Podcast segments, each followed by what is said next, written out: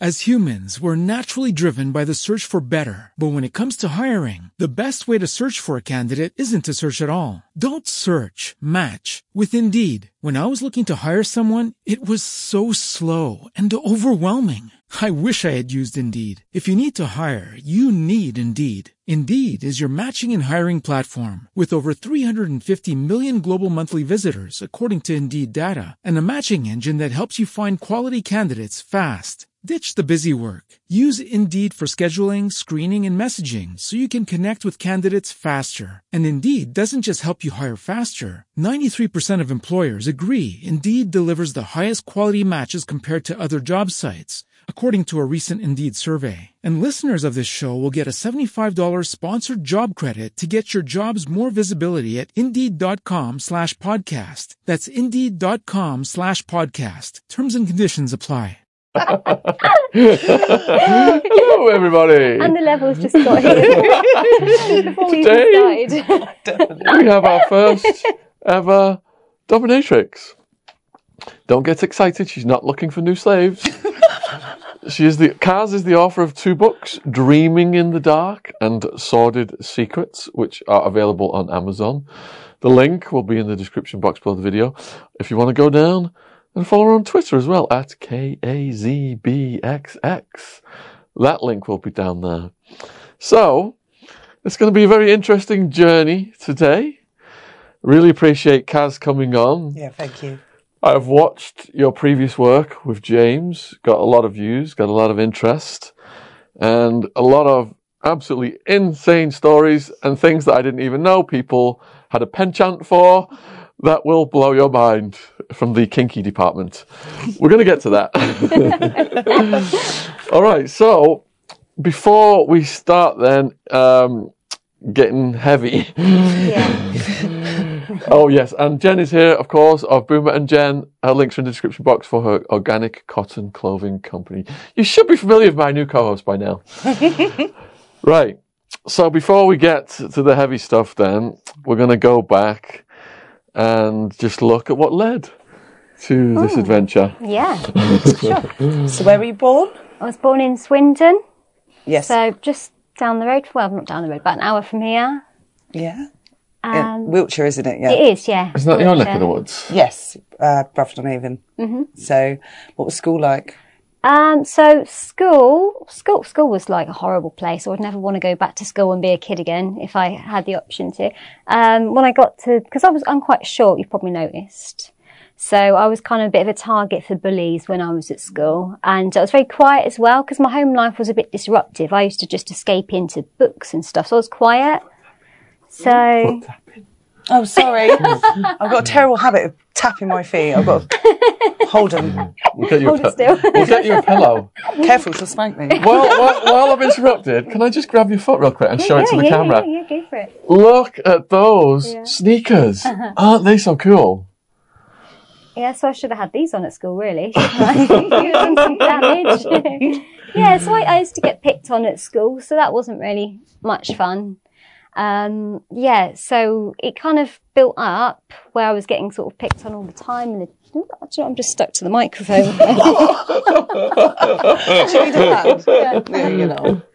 Oh my god, I didn't want to break it or anything. Jeez, oh, don't do this. Okay. This is not S&M.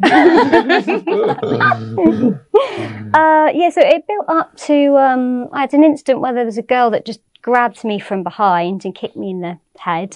And that went to the police and they got involved and it was all kind of very dramatic at the time. For what reason? Um, she, when they, when she did her police statement, she just said, oh, I had a bad day and I needed someone to take it out on.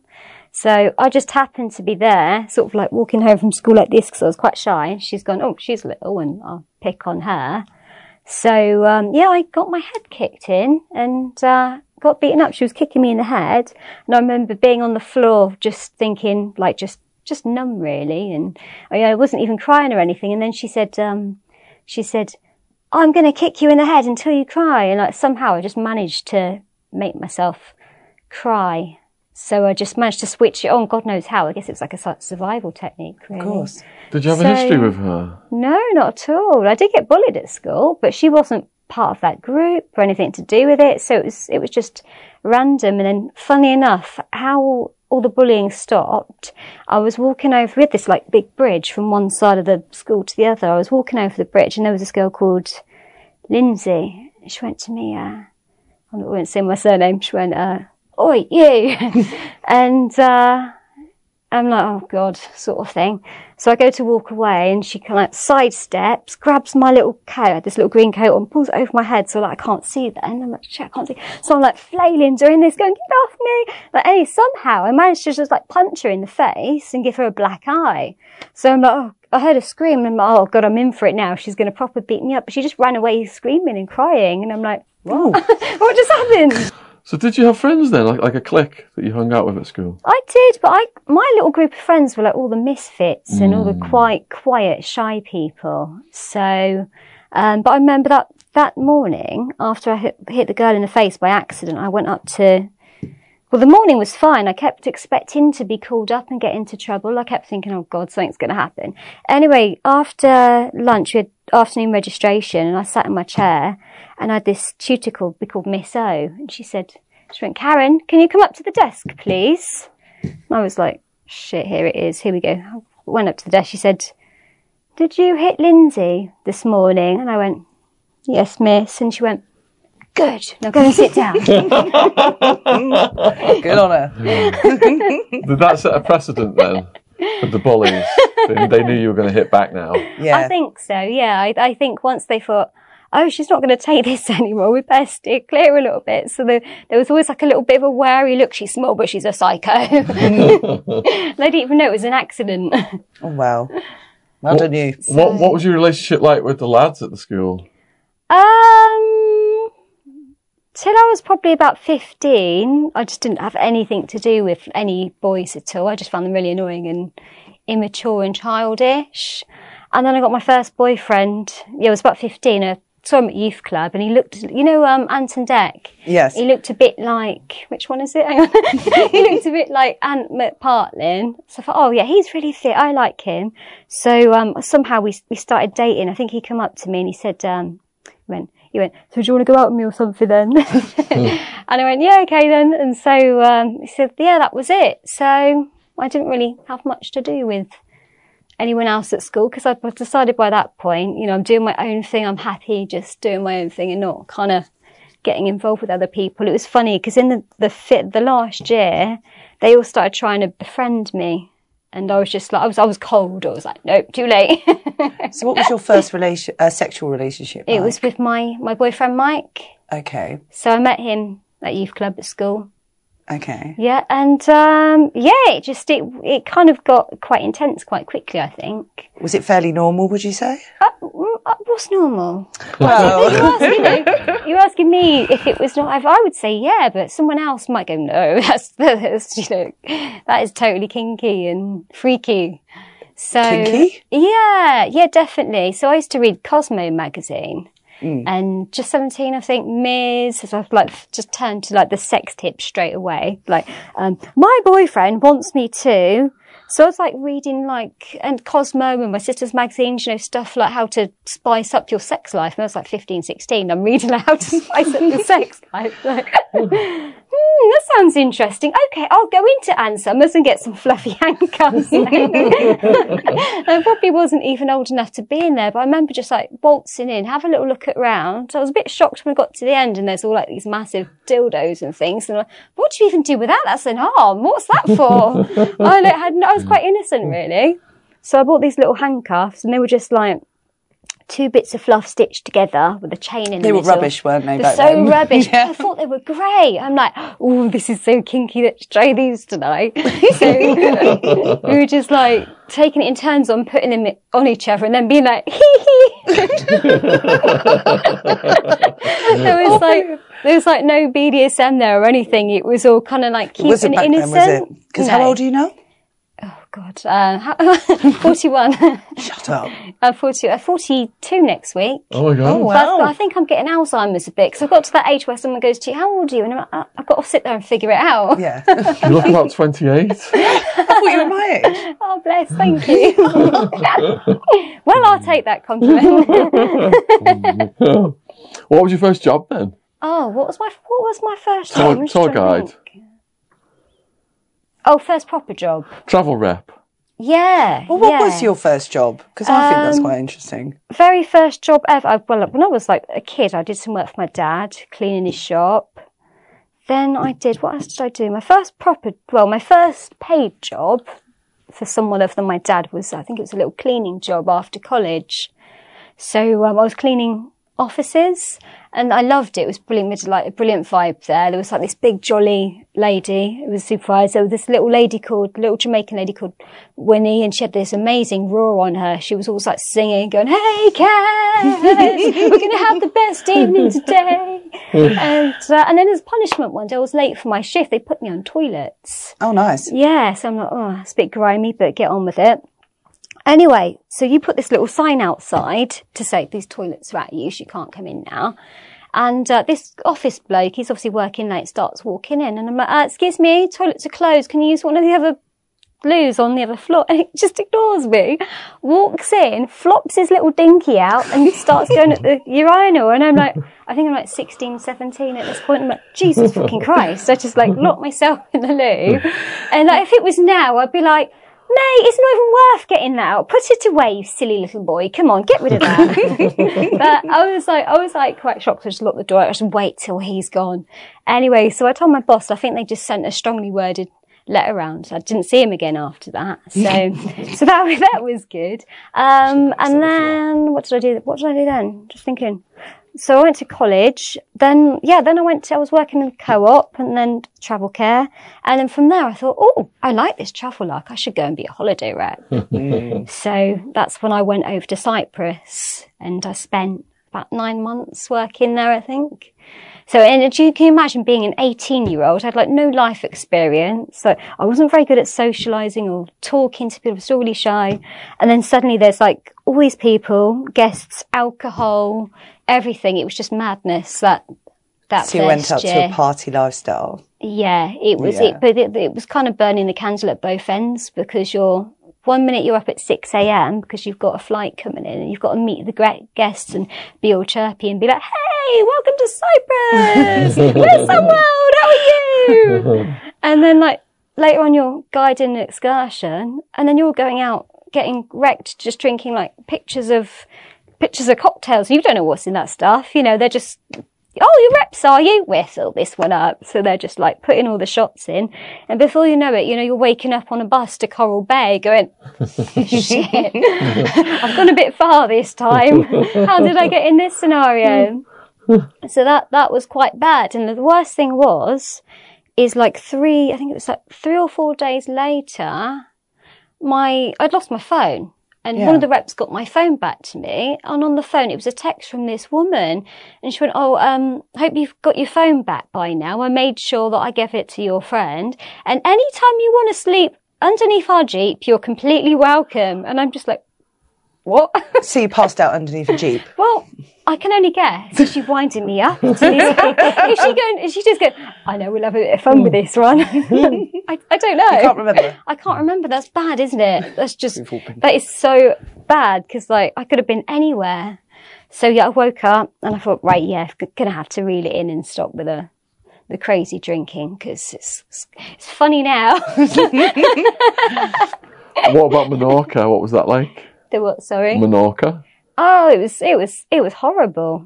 It's um Right. yeah. I was expecting a different reaction then. yeah, yeah, I love Cyprus. I think Cy- Cyprus is such a brilliant, brilliant place. So if you go to Menorca, I think there's a place called Cala'n Forcat, which is, if you're in your 18, 19, 20s, you want to be there because it's busy and, you know, bit of a party lifestyle and stuff. If you're, yeah, if that age, you don't want to go to Son Bou, which is where I was. So what happened was the first week they send you out for training, I made all these really cool friends, which was quite, still quite hard for me at the time. And I'm like, yay, I've got friends. This is great.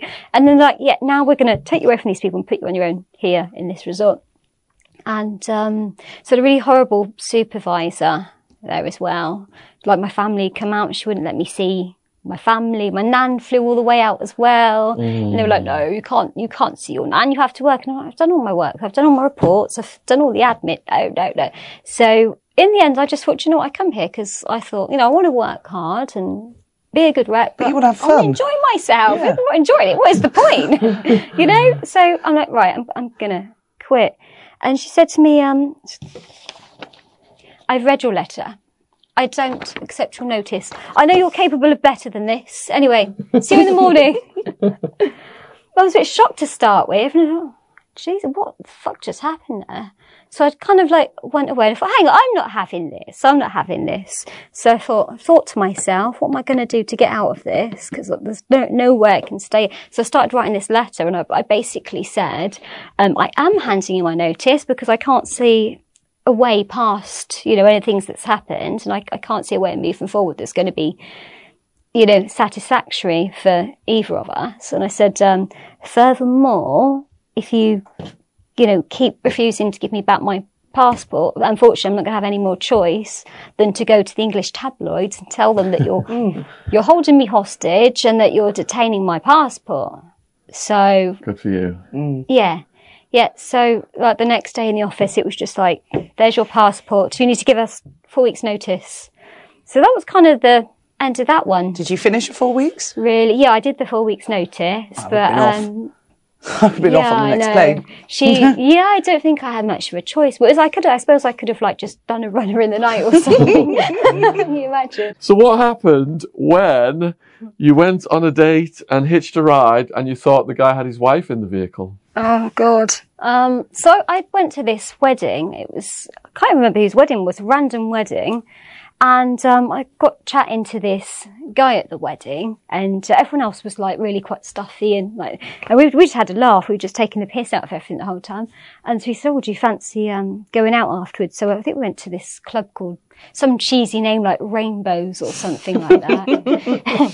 had a few jars in there.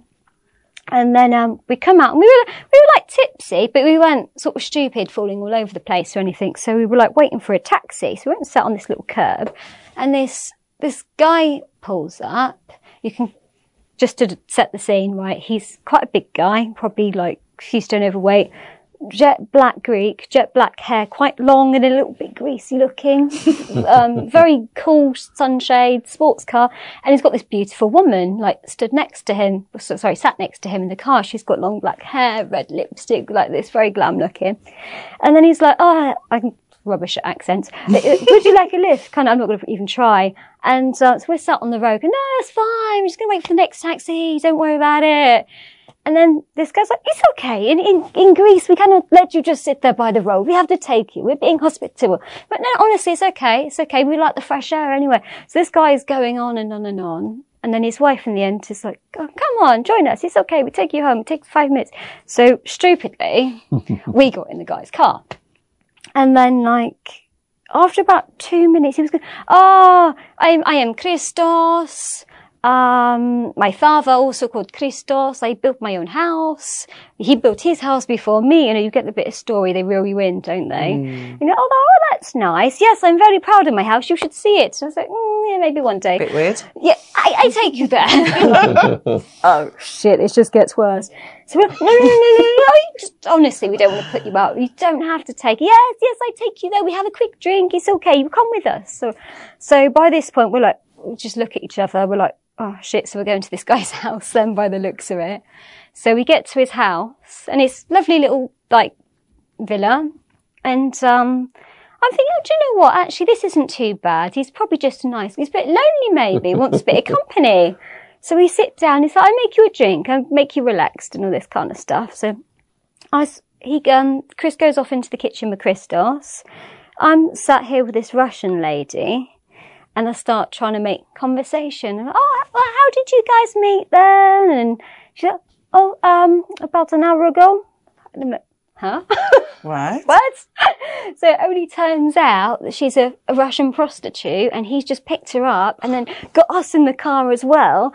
And then I'm like, I just don't know how to react to this situation. So uh, I was just kind of sat there and then this Chris comes back through and he says to me, we need to get out of here. We need to get out. And I'm like, what's wrong? What happened? He's like, he wants to swap. Bearing in mind I'm like 18 years of age. Wow. I've never swapped in my life.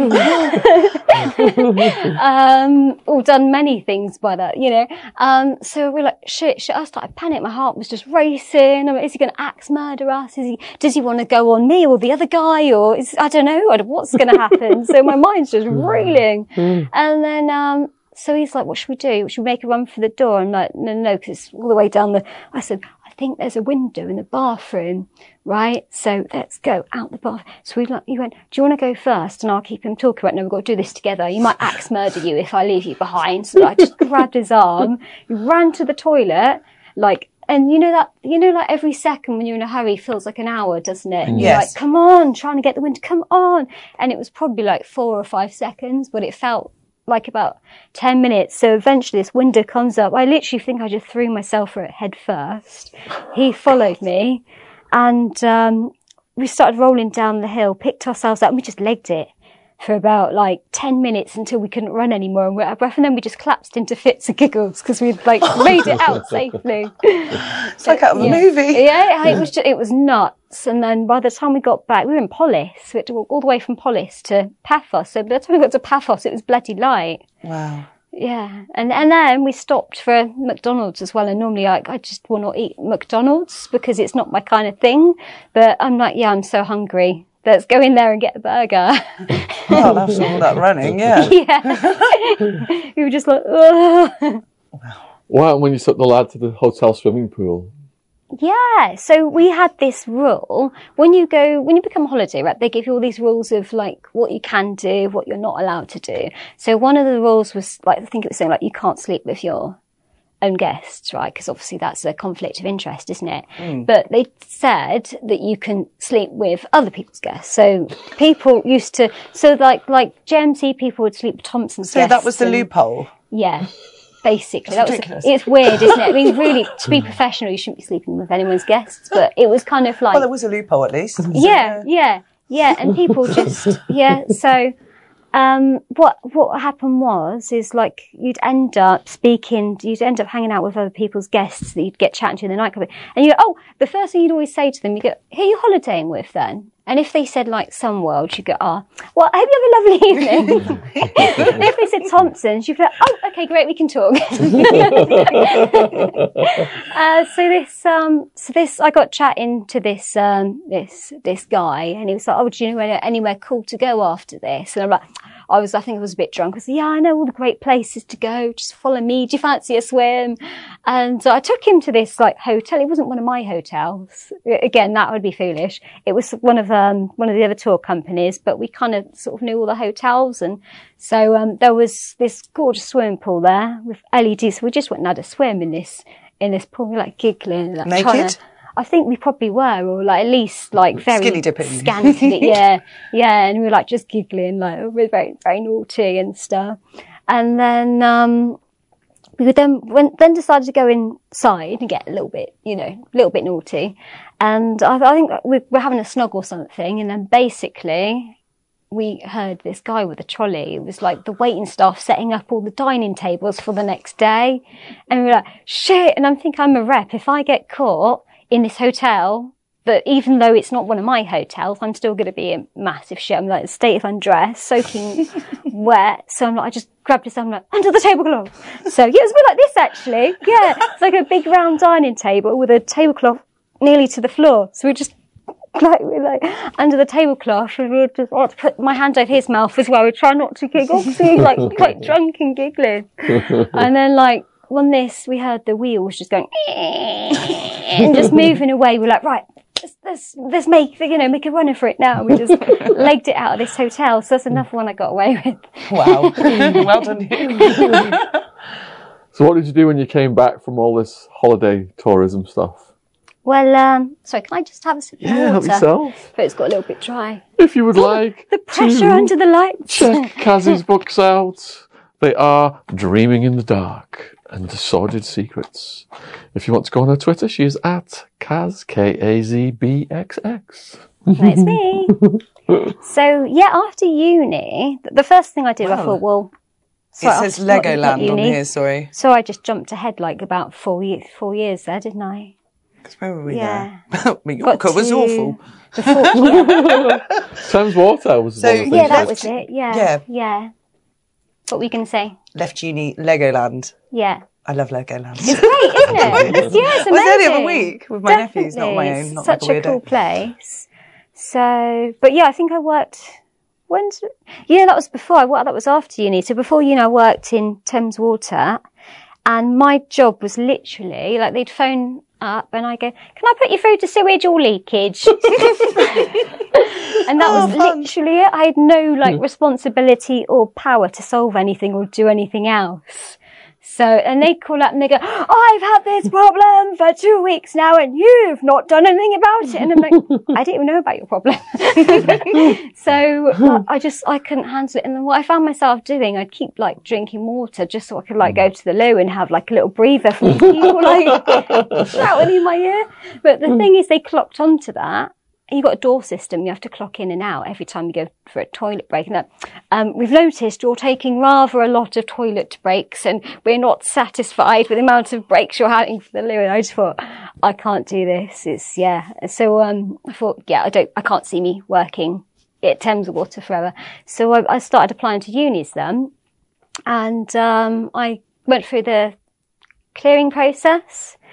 And I think my choices were like Bournemouth, Southampton, I think Portsmouth as well. I'm glad I didn't, didn't go there. Was it Portsmouth? Somewhere like that.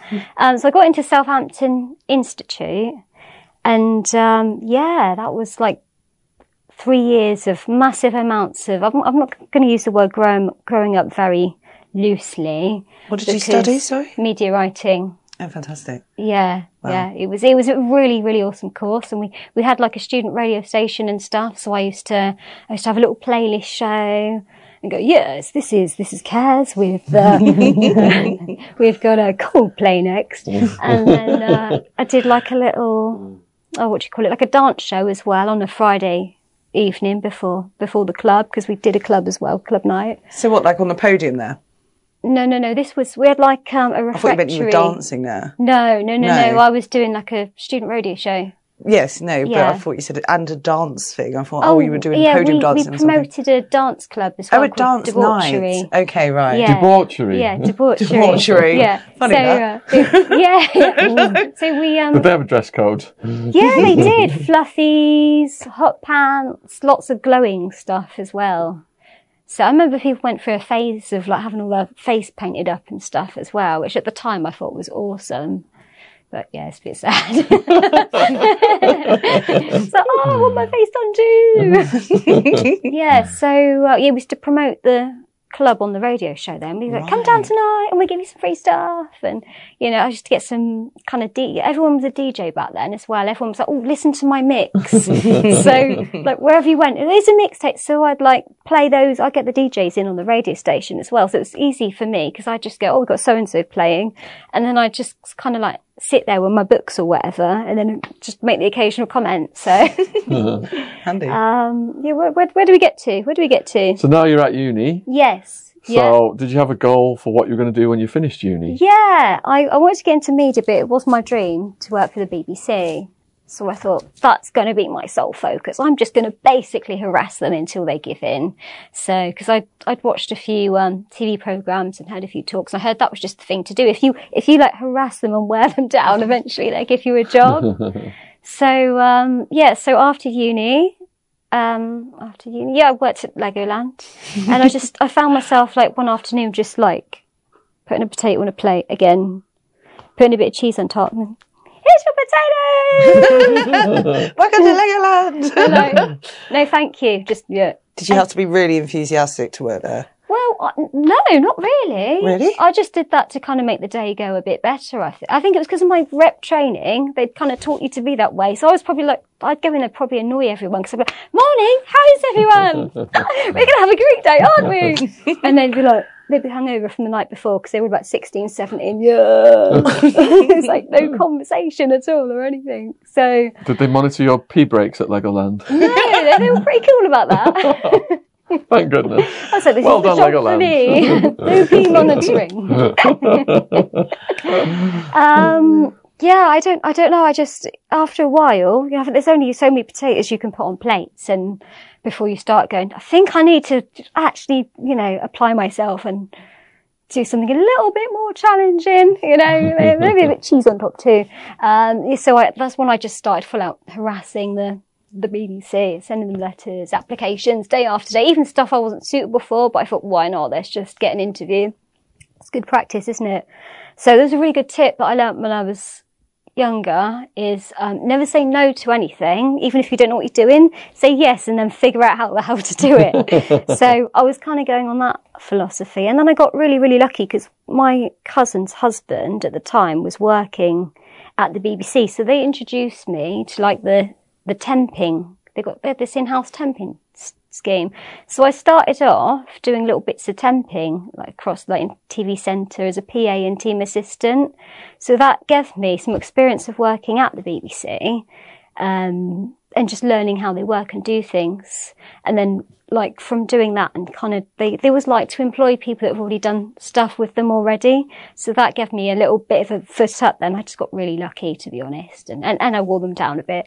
And um so they gave me a job and I was what was I working? First one was in down the road in Caversham in Right. Reading. So I was working for BBC Five Live.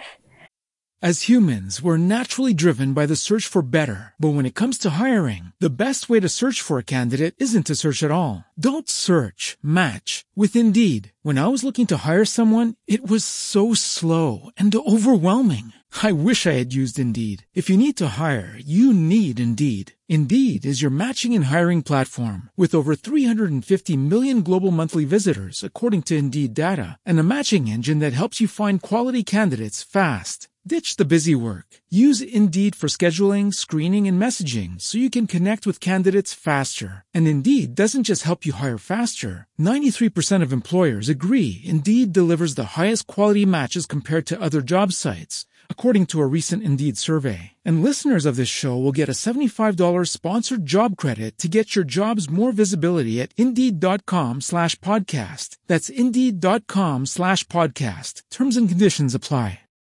Um, just logging trails and stuff. So the, the great thing about working at the BBC is that you can go on loads and loads of training courses and really build up your CV. So I think I, I did some work experience on um, C, CBeebies, which is a bit different. Um, I think it's, was it something, one of the live chat, BBC Live, something like that. Um, so just loads of different places. So it was great experience just going round and like one day would be you'd be a runner on the CB set and they'd send you out, going, right, you've got to go and collect all these random items for our next segment.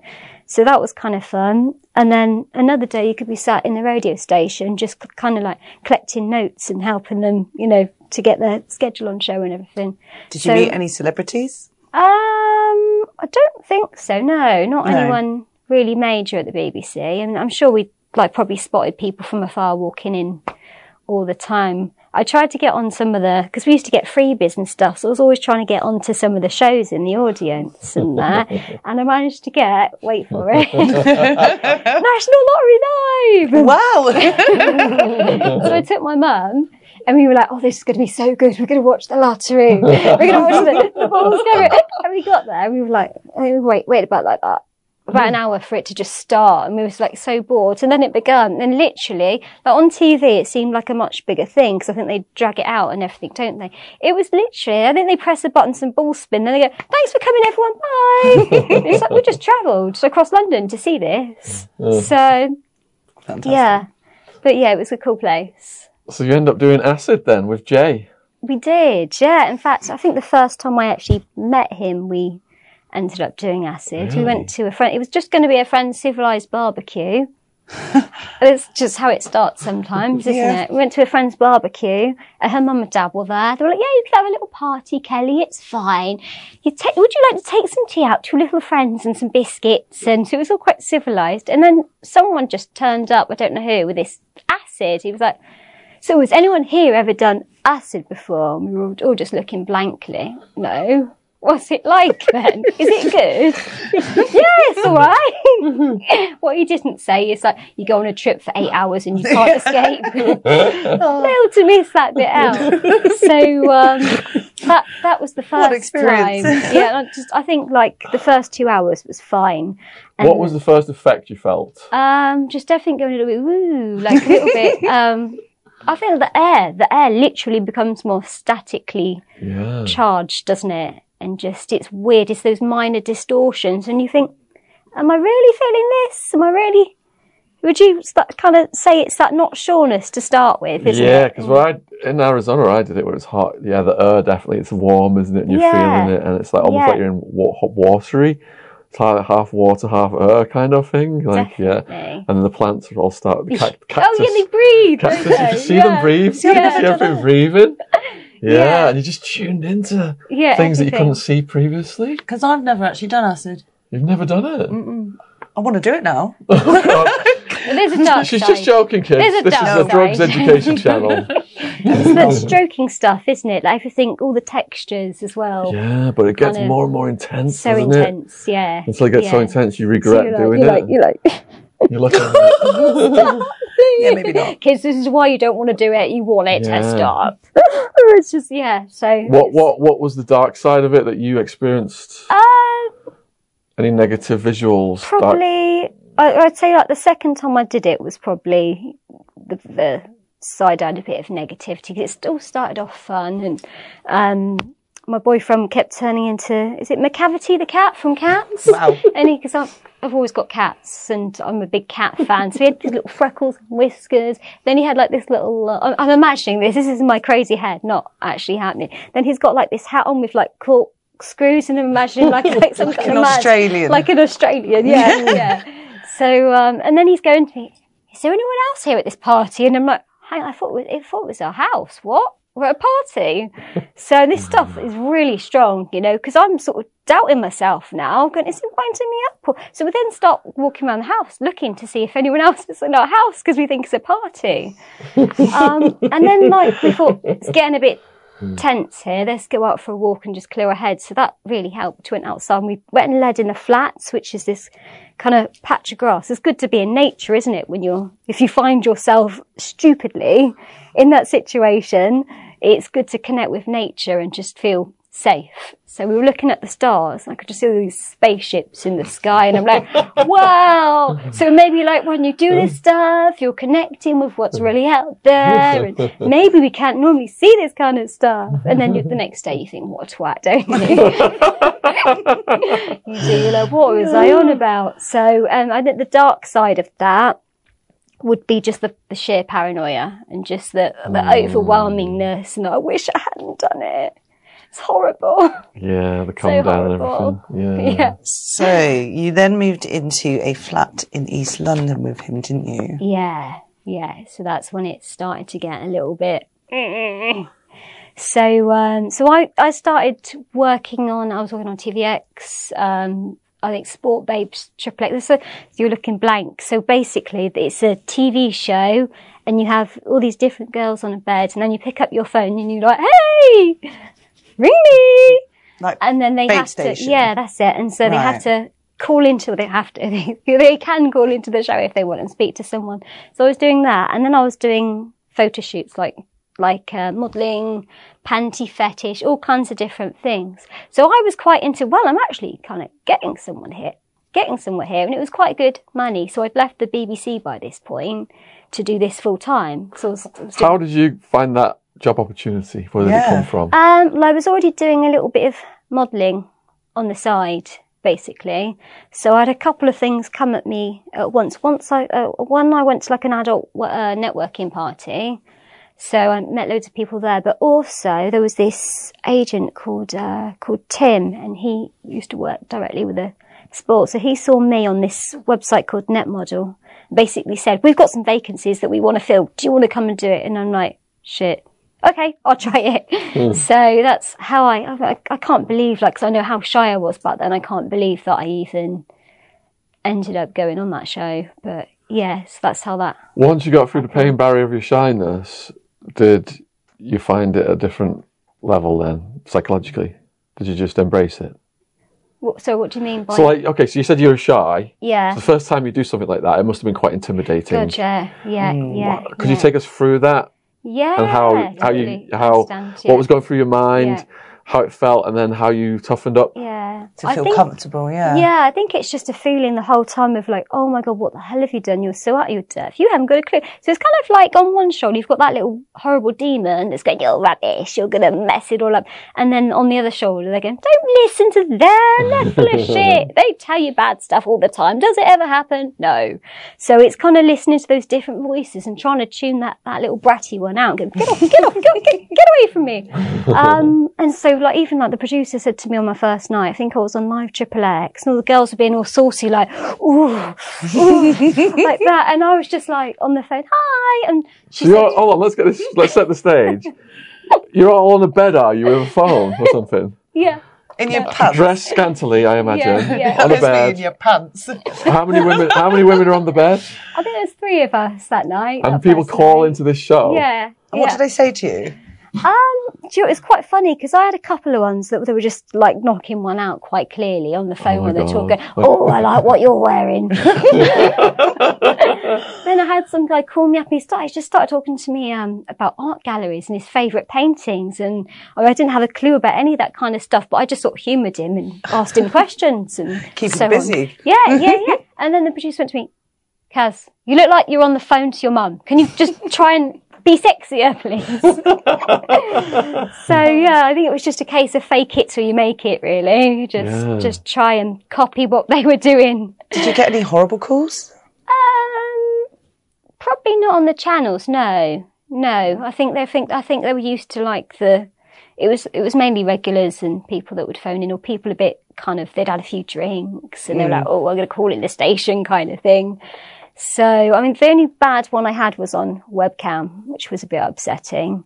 Uh, I just had this this like horrible, dirty bastard because they they can email you and ask you for like um, role play scenarios and fetishes. So they might say, for example, right, so I want to come on the webcam and I'll already be dressed up and then you tell me I'm a dirty little boy and do this to me. So you're like, yeah, yeah, fine. Uh, this guy, he messaged me. It was like, well, I want you to pretend to be like my five year old daughter my and, God. um, and that I'm going to rape you. And I'm like, so I'm like, you're a disgusting person. I'm going to call the police. So I just reported him to Good. the Yeah. site immediately, and his account was gone then. So I think I think they got rid of him, and I don't know if they called the police or not. Hopefully Yeah. they did.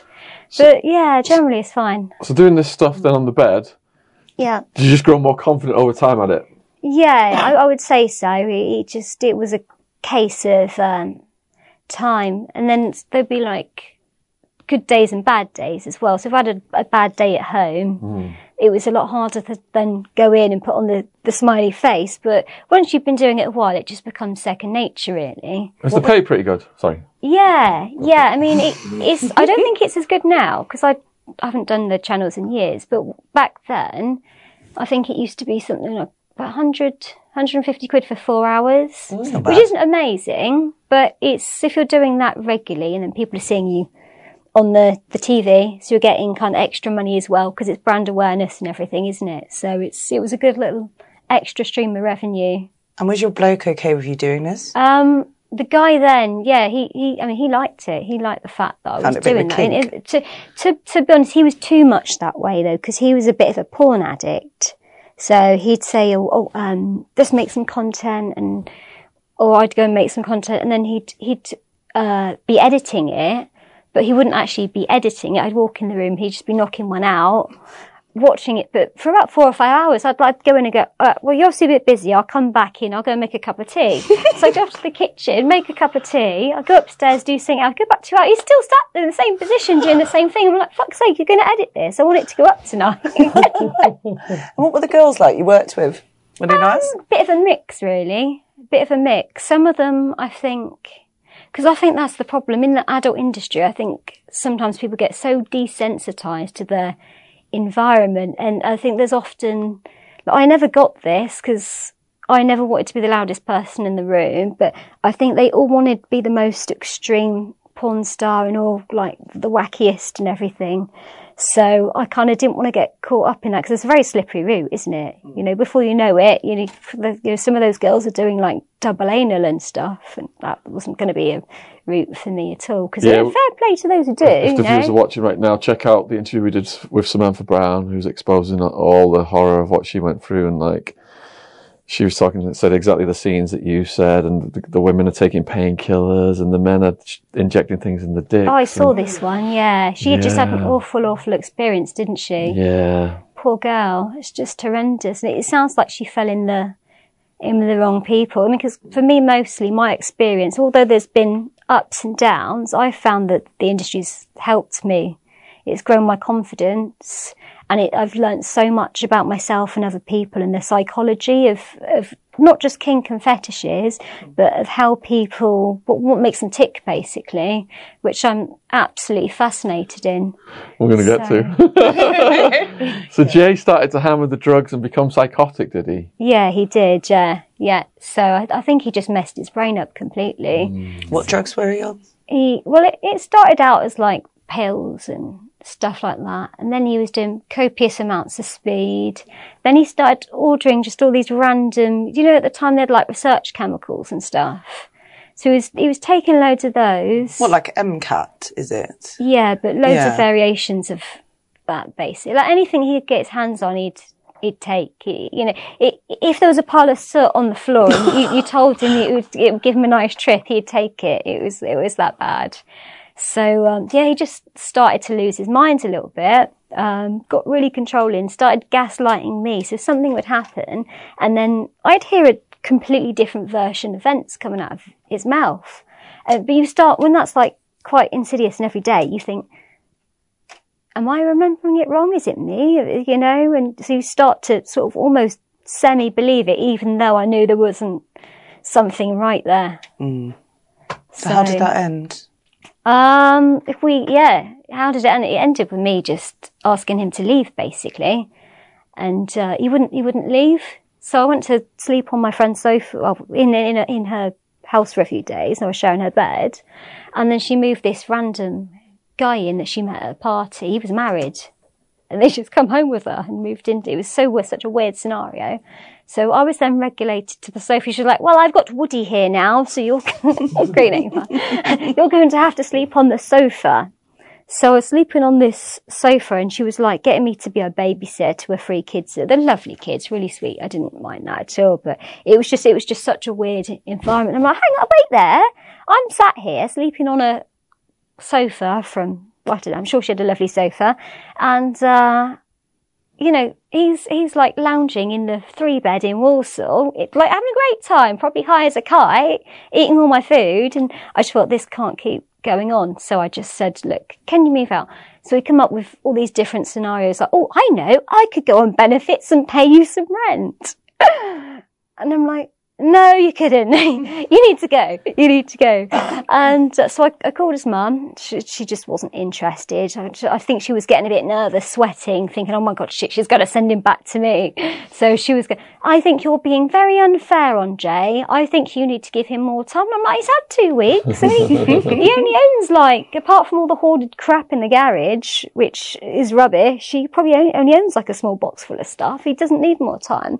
So in the end, I called up his dad, who's like a devoutly religious Christian, born again Christian. And I just said he's out of control. I think he needs his father figure back in his life to just give him a little bit of stability. So his dad come and got him. Thank God. took it, took him away. And I think it gave him the bit of stability in his life. From it's probably like from his point of view, he probably thought it was a bitch and it was an evil thing to do. But I think it gave him back a little bit of stability Definitely agree. because he then did actually get a job and then which he hadn't done in eight years and a place to live so yeah there's some, some, some something called um, tough love isn't there and if you're if you what i did i enabled him i allowed him to live that lifestyle by putting up with it so it was actually much kinder when i just said go Because you guys had lived on the Benefits Britain Street at one point, hadn't you? yeah we did yeah What was that story? Yeah. So he had this awful red postman Pat van, And so there was always a problem with the battery. So it was quite embarrassing. We'd go to someone's house, like my sister, and she always had these nice cream carpets and a cream settee. And he'd go, oh, I've just got to charge the battery. So we get this nasty, big, dirty battery out the back of the van, plonk it on her side, like traipse oil everywhere, and charge the battery. so we couldn't go anywhere without this bloody battery coming and being charged. So, um, like, it was a mixed blessing, really, because one day he just wrote his well, he told me he wrote the fan off. I don't know if, because he, he kept sort of taking it out without putting um, insurance on it. So I don't know if someone just seized the car again or if he genuinely did have a bit of a, a shunt. But all of a sudden this postman Pat fan was gone and I was kind of almost like, yes! But also, oh God, that's a bit inconvenient now because we have to move house. So it was a case of like, okay, what can we afford and afford a truck to and to be able to take the, this crappy Peugeot we had. So we just, we were reading out these little ads online and he said, what about this Winson Green one? I Winson Green, that sounds quite posh, doesn't it? Little did I know, I should have known by the price really. We just turned up in like this kind of real urban area. There was like a mattress all stained outside, like next to the fence. There was like nappies in the road and like literally we had no other options at the time. We were in such a pickle. We walked in, like, like the house itself was quite nice, but this street was just so ghetto and just like dirty and just crap everywhere. We were like, we'll take it. so we have the cereal story, cereal bowl. Oh yeah. So this is a, it's a little example of, um, what my ex used to do. So I couldn't just go to bed and sleep because something would always happen. I'd always have to get up or sort him out or put a plaster on him or dab his wounds or something. And this, this one day, right, I, for some reason, I can't remember why, we had this, we had bed down in the lounge area for a short time. it's weird, isn't it? I remember why now. um, so he got up out of bed, went to the kitchen, made this bowl of cereal, walked to the bed and just proceeded to just like drop it on my head. So I've got the clunk of the bowl hitting me on the head, but all this milk dribbling down my hair, my face. I've got Cheerios like in my hair as well and on my eyelashes. I'm like, what the hell are you doing? Why are you even up at this time? What are you doing now? So he wasn't apologetic at all because he, I don't know what he'd been on. He was obviously off his trolley. And um, I said, look, if you want cereal, just sit down. I'll make it. Anyway, you know how, like, you know, even if someone's a bit drunk, they can get like really persistent. Like, they won't let you sit them down or do anything, will they? It was like that times 10. No, I'm fully capable of making cereal for myself. No, no, no, no. Anyway, so eventually I relented, let him go off and make this bowl of cereal. He come back, drops it all over the bed. So now I've got cereal on me, but it's all over the bloody quilt as well. Milk everywhere. And then like this wasn't the last time. This happened like three times. So by this point, I was just going ballistic. So, and this, this was just like a standard sort of Tuesday morning in our house at the time. It was like, he, even if I went out, I'd be like, yeah, I'm getting out. I'm getting away from this, this mad house. But then you just didn't know what you're coming home to. You know, this is the Benefits Britain house. Yeah, this is the Benefits. Can you explain to people what that means? Benefits yeah. Britain. Yeah. So there was uh, a TV show on and it was about this street in, in Birmingham where every single person was on benefits. So obviously I was in this industry, I wasn't on benefits, but everyone else was. And they, they I think they, they had this whole poverty porn thing on at the time, didn't they? So they used these poor people because some of them were in situations they had no idea how to get out of. Like I, I knew White Dee. She just lived um, next door to me. I knew oh, I Black her. D. Yeah, she's a really, really nice lady. And a lot of these people, they didn't even, if they wanted an opportunity to get into work, they wouldn't know where to start, who to approach. You know, just people that have had no support or structure or guidance or anything in their lives. Yet the media kind of really demonized them and made them out all working class. Well, not even working class, benefits scum there, you know, like they do. And it was, it was a disgusting show. I mean, I'll be honest, I cried when I watched it because I just thought, those people, they've never had a leg up and they've never had any help and they're just making them out to be pieces of shit, basically. So I think White Dee did quite well for herself. She went on, the, didn't she? I Big Brother. Yeah, she, she did, didn't on, she? Yeah. Yeah. Yeah. So yeah, really, really sweet lady. And the thing is, there was a lot of crime in that area, but like if you lived on that street, like I had, I had a slave turn up one day. Uh, it wasn't long until we got into this. they always pop in, don't they? It was. And he, he came up with this beautiful car he had, like How first? How did you end up getting a slave? You've Yeah. gone from Who was living. your first You're slave? living. You're living with Jay yeah. and ben- on Benefits Britain Street, and a slave just yeah. shows about the blue. How did the slave come about? So I I was trying to like think of the quickest way to tell it because all my stories are so convoluted. Uh, I was working on the. Mm. We like long stories. Just take your you? time. Okay. Yeah, yeah. Uh, so I was working on the TV channels, and my agent they they decided to start paying him directly, basically instead of me to save tax. It was a tax um, what do you call it? Tax thingy. When you say they, you're saying that the Sport- view, the viewers Babes. No, Sport Sport Babes, the company who employed the company? me. Yeah. Paid your agent directly Yeah, instead of you been, directly. Yeah, they've been paying me. All of a sudden, without my permission, they said, "Oh, something to do with because he's a limited company. We pay it to him." Anyway, he never paid me. Right. So then I had this other company. Uh, I think it was what was it, with Babe World or Babe Watch or one of those. Anyway, I started working with them, and they were a few weeks late to pay me as well. And I thought, I can't. Like I need to pay my rent. I can't do it like this. So, so around that time, webcam had kind of become started to like quite a popular thing. So I thought, well, I'm going to have a go at this. And then I, I kind of realised quite quickly, hang on, I'm sat in my own lounge, doing what the hell I want. I don't have to travel, I don't have to commute. I can just speak to these people via a webcam. If I don't like them, I can block them or kick them out the room if, if they're idiots. And, you know, you can earn more probably in two hours than I would in a whole evening. So I started doing that. So over time, you kind of start, you get to know your regulars and you, they, they come back at the same time and they go, Oh yeah, we played last week, didn't we? So this week, what I thought we could do, or you might tell them to do something as well. So I started growing as a mistress online first, really, before I did real time. And then I had Jay, who he was just like a, so kinky and deviant, you, you could just ask him to do anything and he'd be like, yeah, yeah, I'll do that. me, me, me. So are you saying you're growing as a webcam mistress? Yeah. This yeah. is all just online, not meeting people. Yeah, so it was just, just online to start Jay with. got involved. Gotcha. and he, he would get involved, so I'd do stuff to him sometimes. So we'd like to see you spank someone. So you'd be like, yeah, I'll do it. So, So you'd spank spank- Jay? I'd spank him, bent over getting a spanking. So it kind of Just with your hand or with instruments? Well, yeah, to start with, it was a hand, then I think a hairbrush. Um, An old slipper. yeah, yeah, yeah. Slippers are quite good, There isn't go. it? You know, those little, do you know these little sea shoes? The little sea shoes. Sea shoes. Yeah, they're like little rubber soled shoes. Oh, that you- yeah, that you wear with, yeah, um, in the those sea. are brilliant for spanking. What, Were sea they? shoes? Yeah, Like, they're pump- like pumps? Little rubber Yeah, pumps you wear in the sea or in, yeah. in the Okay. swimming pool. Okay. Yeah. So you don't like stand on the rocks. Right. You got any of those, James? Got any sea Sea shoes? oh, brilliant. Uh, what was your favourite instrument? Bar sea shoes. Um, what to hit hit Jay with? To pummel his, his Backside with. backside. Well, we um we went down to B and Q actually. yeah, Oh, not proper. Was that your idea or his? yeah, my idea. uh, reason being, and this is a great tip to anyone out there wanting to um, get into it, or even just have some fun at home. Um, this stuff is really, really expensive, and at the time, I was on a really tight budget. So I thought we'd just pop down to B&Q, look at the home supplies, and as you do on a Sunday hardware. afternoon.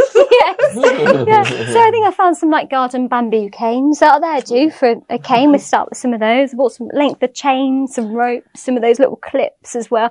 And we just found like pretty much everything in there. So, uh, you know, any household store, you can find loads of stuff. You know, like those brushes that you use for your back. Those are quite good as well. For what? you know, for like exfoliating your skin and yeah, stuff. but for and- using for what? well, just for kind of like scraping a little bit and the back for spanking. So I just had all this weird household stuff that I'd use in the beginning. And then when I started to see slaves, it was, it was because I got to know them really well and I felt comfortable enough to meet them in the flesh. And, and then they started buying me bits of equipment then. So I had started to build up the serious kit, which was good. Did you have quite a big kit? Yeah. Do you have quite a big Yeah, kids? I do. Yeah, most of it's my mum's garage. So your mum knows, and she's She, yeah, she does. She's absolutely yeah. fine. Yeah, I think she was a bit shocked last week though. I showed her this. Um, I've got this new CBT ball press, and um, Slow down. CBT ball press. done my research. Cock ball torture. that's it. Yeah, that's it. I was thinking of cognitive behavioural therapy.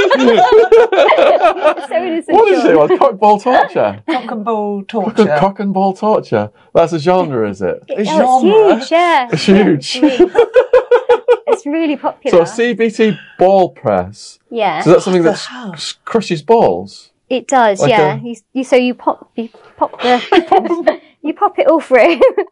You kind Through of what? close. It's it's kind of like this um perspex thing. It's like you've got two two squares, and then there's a screw that goes through it, and you can tighten it up once it's in. So it, it, So it's like, it's a, like a what's it called? A A vice. vice. yeah, that's yeah, yeah, yeah, exactly So you that. just pop it yeah. on Like your a table. clear, but you can see You can through it. do, A see-through vice. Yes, you can see through it. And then it's got a little button on the front. If you press the button, it starts sending an electric current through the balls then. so you can have some, you know, real fun with it. Because one minute they're like, yeah, it's fine. The next minute they go, oh, I'm sorry, mistress, I'm sorry. How tight do the Jen's gone. how, how tight does the vice go around the Go- balls? Yeah, it goes pretty tight. It's like pancake is the word I'd use probably. A pancake. Pancake, yeah. Come on. How flat? So like that. Probably about that flat, yeah. You pancake Yeah. someone's balls. yeah, yeah. Yes. But sometimes they And they're like, yeah. Yeah, they love it. Yeah. They love Yeah. it. Sometimes the balls Doesn't that just cause intense pain? Because balls. I mean, if you're like, Yeah. if someone hits you in the balls, it's like you've been stabbed in the belly. you just double over.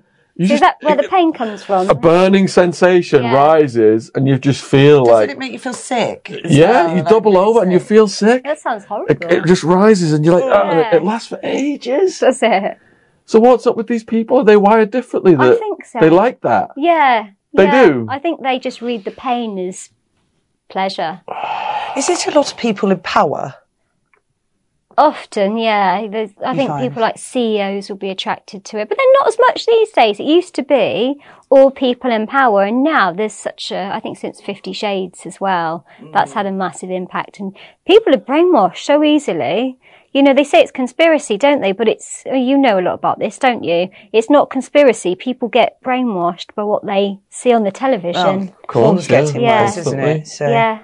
So someone who's getting his balls pancaked, are they just enjoying the pain, or is there a sexual arousal component? Oh yeah, yeah. I, mean, I think the pain is sexual.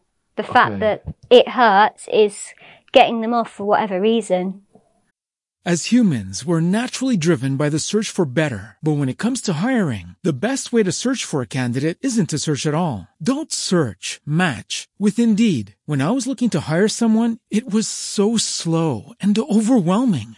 I wish I had used Indeed. If you need to hire, you need Indeed. Indeed is your matching and hiring platform with over 350 million global monthly visitors, according to Indeed data, and a matching engine that helps you find quality candidates fast. Ditch the busy work. Use Indeed for scheduling, screening, and messaging so you can connect with candidates faster. And Indeed doesn't just help you hire faster. 93% of employers agree Indeed delivers the highest quality matches compared to other job sites, according to a recent Indeed survey. And listeners of this show will get a $75 sponsored job credit to get your jobs more visibility at Indeed.com slash podcast. That's Indeed.com slash podcast. Terms and conditions apply.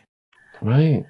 What would you wear during these appointments? Well, I, I'm quite into my PVC and corsets because I, I don't kind of like being, you know, collars up here and too stiff and formal because I like to move around a lot. But I like to be a little bit disciplinarian. So I kind of wear like a steel bone corset with PVC and like sometimes a little kind of meshy top underneath and a little PVC skirt. Of course has got me stocking suspenders and heels or boots really. How how did I you? Love it. We're on, we're on the we're on the story of your first slave showing up out the blue. Yeah. How did that first slave come about then? What was the story of that person? I think we'd played online a little bit. I can't really remember now, but the thing that I do remember, he worked he worked for one of these government ones where they're not supposed to tell you what they do. I don't know if that was true or if it was something like that. yeah. So um, the thing is that when he first turned up, I got my days wrong because it was just after Christmas. And this was when I was living down in Surrey. So I was probably still in my 20s, fairly like irresponsible and stuff. And uh, yeah, we'd just been partying a little bit and drinking. And then I thought, well, I've got my booking tomorrow, so it's fine. I'll have a good rest tonight. So when this guy turns up at the door, I'm in my dressing gown, looking like crap with my hair all over the place. And he, and I'm like, hello? As if like, you know, it's the postman or something to the door. And he's like, hello, Mistress Cass. And I'm like, who's this dude? I'm not expecting anyone today. and I just, I must have looked blank because he said, I'm, I'm your sub so and so from, you know, the, the website. And I'm like, you're meant to be here on the 28th, aren't you? He went, yeah, it's the 28th mistress. So I'm like, oh shit. What do I? So I just like flipped into roll then and let's, let's just roll with this. So And you just slid Yes. right into well, it. Well, you've yeah. just you've taken me by surprise a little bit. Why don't you go and wait down in the road in, in the cafe while I get ready? And so I thought this guy's just going to tell me to like f off because you know he just turned up. I'm going to stay. I don't look my best, and uh, So you can just instantly switch into your role. I think under pressure, especially, yeah. And I was under pressure in that moment, and it just come to me to do that. And um, You're such a nice, sweet person, and then I look at you now. and you're a trying to envision bitch. Amazing. Uh, yeah, yeah. So, uh, yeah, I just flipped into the role and he just turned around and he was like, Oh, sorry, mistress, of course. Yes. Take, take however long you need and just call me when you're ready. So he went off to the cafe and I'm like, Oh, thank God I got away with that one because he could have so easily gone the other way and him gone, Well, you know, this isn't professional. I was expecting you to be ready. I'm in a hurry. But no, he was the sweetest guy. He was so lovely. And I think it helped that we'd sort of been on cam a little bit as And well. what did he want? So he had, I feel really bad telling you, like, he had a really, really tiny little penis. so I was not expecting that. he, he, he, what I really admire though, he'd made his really tiny little penis into a fetish. So he liked to be humiliated. He liked to say, "Oh, you've got the, the most disgusting, useless little, tiny dick," stuff like that. And uh, he liked being hit on the willy as well, and hit on the what? arse with ca- canes. Canes. caned on the willy in the the arse and just humiliated really. What level of pain do you use on a caning like that? Do you like just Yeah. find a limit with someone? Or... Yeah, I mean it depends on the person, but I mean if it's someone new to me, I always hold back. And the problem I have, I actually have slaves going, but you don't really cane that hard. And I was like, oh really? Okay, let's try this again, shall we? Is it a stress relief for you? Yeah, yeah, I would say there's definitely an element of that, but I'm always holding back because I think, um, like when you've got that, when you're in that role where you're meant to be the, like domination is basically about consent, isn't it? It's about Yes. one person is consenting to hand that power over to you. So it'd be a, a massive abuse of power to just do what you wanted and take it too far. So in the, the Did you have a back of- safe word? yeah, Sorry. there's always a safe word. Yeah, What's the safe word? Yeah, it depends. A lot of people use red. Sometimes you'll go, "What, what do you want the safe word to be?" Someone, they, oh, a haddock. Okay, fine. so, um, yeah, yeah. Wow. So what did you do? Uh, Did you dress him up? Is like, I'm imagining this is a long session. Yeah. Do you build up to caning his penis? Is he wearing something silly or what? Silly, what, like Yeah. a clown costume? Have you had that? Well, yeah, some of them, not the clowns. No, No, some no. of them do like getting into costumes, like little panties, stockings, suspenders. Some of them like the whole. Some like the sexy stuff, and some of them like just like the stuff that makes them feel stupid, like big pink frilly dresses, big bloomers down to the knees. Um, but I don't think we even did any of that. It was just, I think I had him crawling around the floor, like oinking like a pig, being different barred, um, barnyard animals to entertain me and just, just crawling around and doing various different things. So yeah, I don't think, but the thing I remember, he kept saying to me, you want me to call him fatty? And I Fatty? struggled with that. Was he yeah, I quite a big guy? He was massive. Oh. Yeah, but I just, I can't call him fatty. That's, that's just too mean, isn't it? So I'm sure like some other girls would have loved that and, but yeah. so, um, yeah, so he was my first client. He's really sweet. And what, what kind of money does he pay for a session like that? Do you know, I can't remember what I was charging back then, but yeah, probably around 150. I think it might have even been slightly less. because I was new. Taking a break from the um, S and M, then Yeah, you had one of the most beautiful moments in your life when your cat gave birth. I did. Yeah, yeah. I had two cats give birth on me, and the, the first litter only two survived because she died, and we had to hand rear them. So we're feeding them every. So I've got my little tab stick now, and she's she's fourteen, and she sleeps on my head at night. She wraps her little claws in my hair. She's such a baby. Um, it, my other cat was called Seven. I named her after S- Star Trek. The you know the what was her name? Seven. She was um and like an android. Did you ever see it? Oh, no. No. So um, we just got this this cat, and before we had chance to kind of get her spayed or anything, we realised she was pregnant. So she um, she was getting close. In fact, I think that's why. I think that might have been why the bed was in the lounge, maybe, because I was worried I wanted to keep an eye on her. And she, just one night, she was acting all strange. So I, I got this cardboard box out, put loads of blankets in it to give her a little, because they want a nest, don't they? Give her a little nest in place. So she just takes one look at the box and goes, nah, nah, not happening. she jumps into my bed and then she just starts giving birth on my bed, Oh, like God. next to me. So I was just like, wow. So I'm like partly horrified, partly like, this is amazing. and all these like little baby kittens. Are, I don't know, have you ever seen baby kittens? No. It's the weirdest thing. They come out in this like little kind of Sack, isn't it? yeah, it's like a little sack. They're all slimy and slippery. And as as fast as they're coming out and she's licking all the stuff away to so they can breathe and get out, another one's coming out and there must have been like eight of them. So this one kitten she's trying to just like get rid of and at one point like she just abandons him. So I thought I know I can't touch him because it'll get my scent on him and then she she won't want him. So I went and got cotton buds and just pulled the sack away from his face and I just saw him take his little first breath and go like that. Bless him. Peeled it all away. But then because he was the runt of the litter, she tried to pick him up and take him outside and I'm like, nah, not having it. Mm-hmm. No. So I'd locked the cat flap and then I just picked him up with a, like a glove again, so I'm not touching.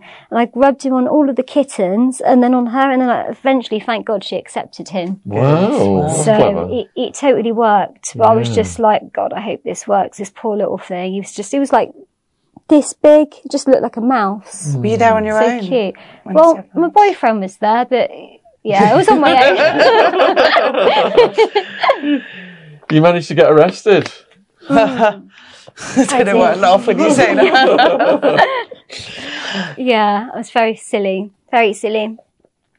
Um, yeah, so I went to a wedding and I've been up, I think I've been up like two nights following Jay around, trying to look after. it. No excuse for getting arrested. I'm not trying to do that at all. I was very tired, drank too much. And, um, I think it was a case of mistaken identity, which is what kicked it all off. Because me and my friends were dancing, and this um, this big bouncer comes up to me and says, "You got to leave." And uh, I'm like, "Why?"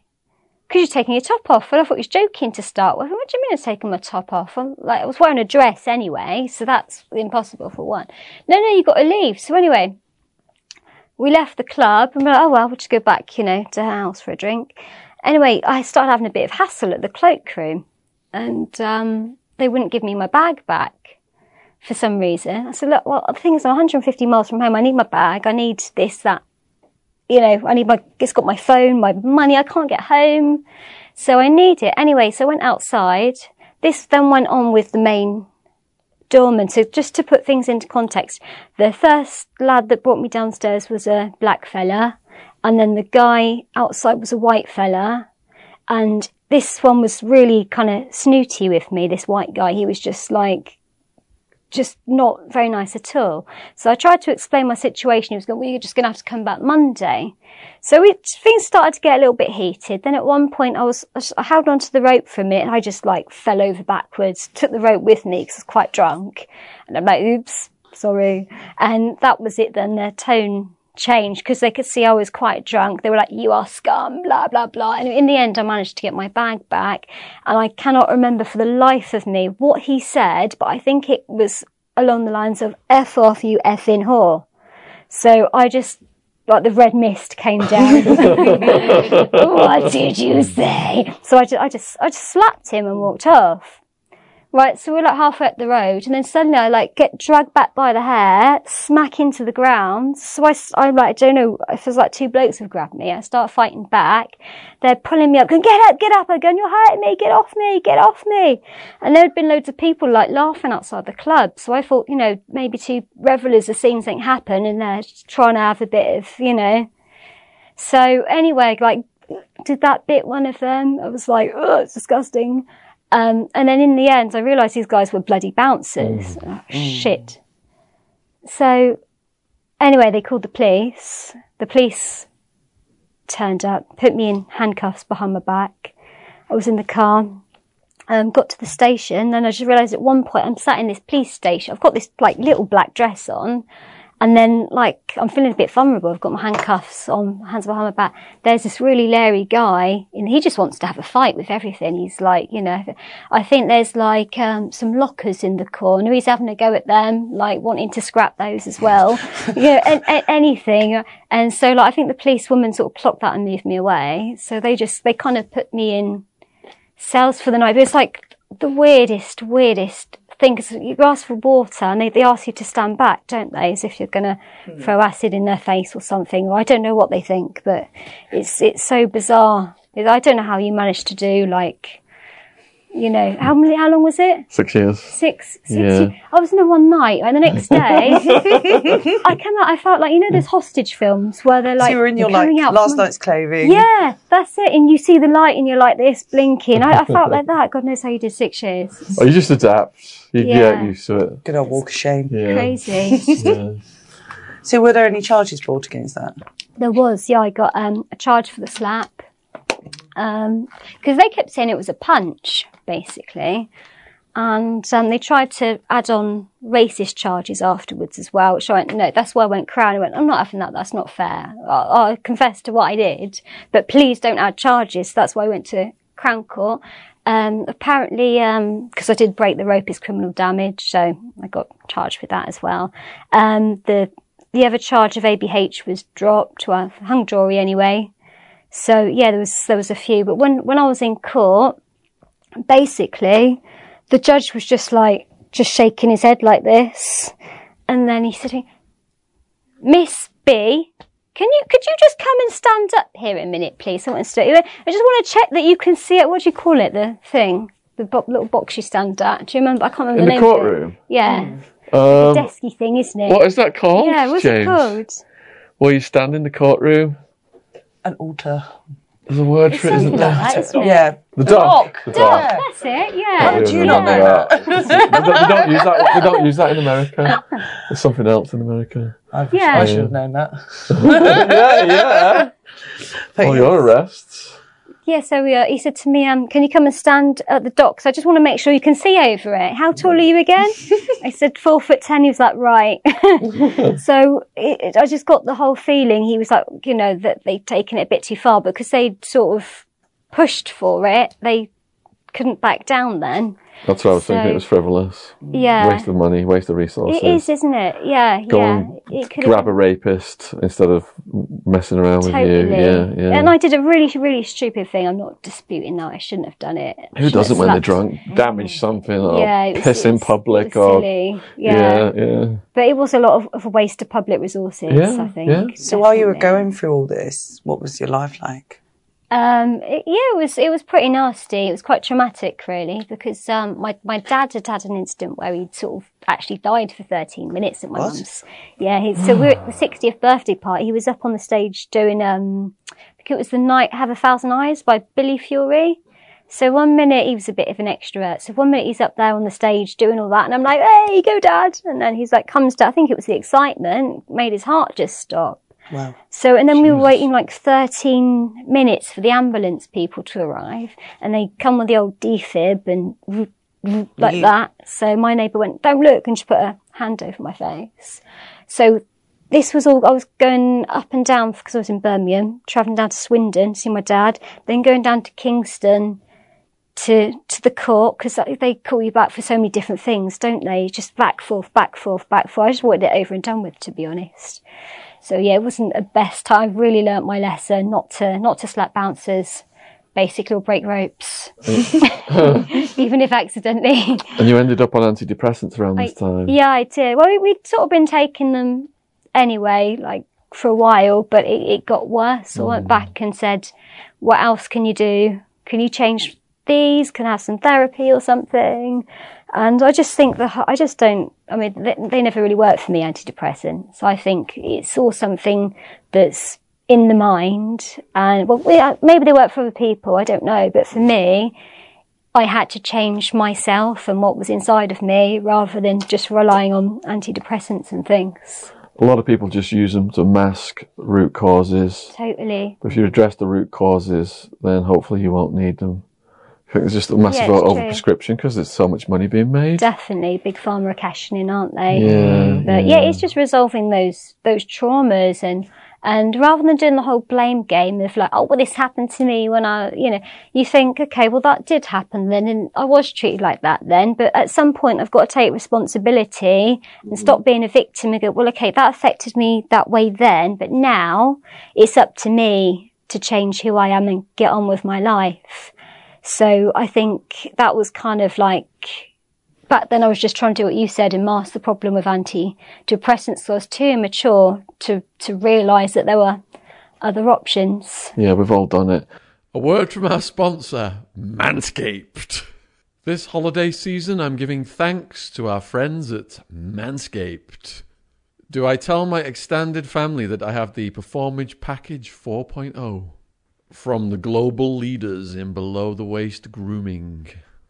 Not to mention, it includes the Lawnmower 4.0 trimmer to tame my bush and score brownie points with the in laws. Gift yourself Manscaped or the man in your life who needs it. Join the 4 million men worldwide who trust Manscaped with 20% off plus free shipping with the code Shaun S H A U N 20 at manscaped.com.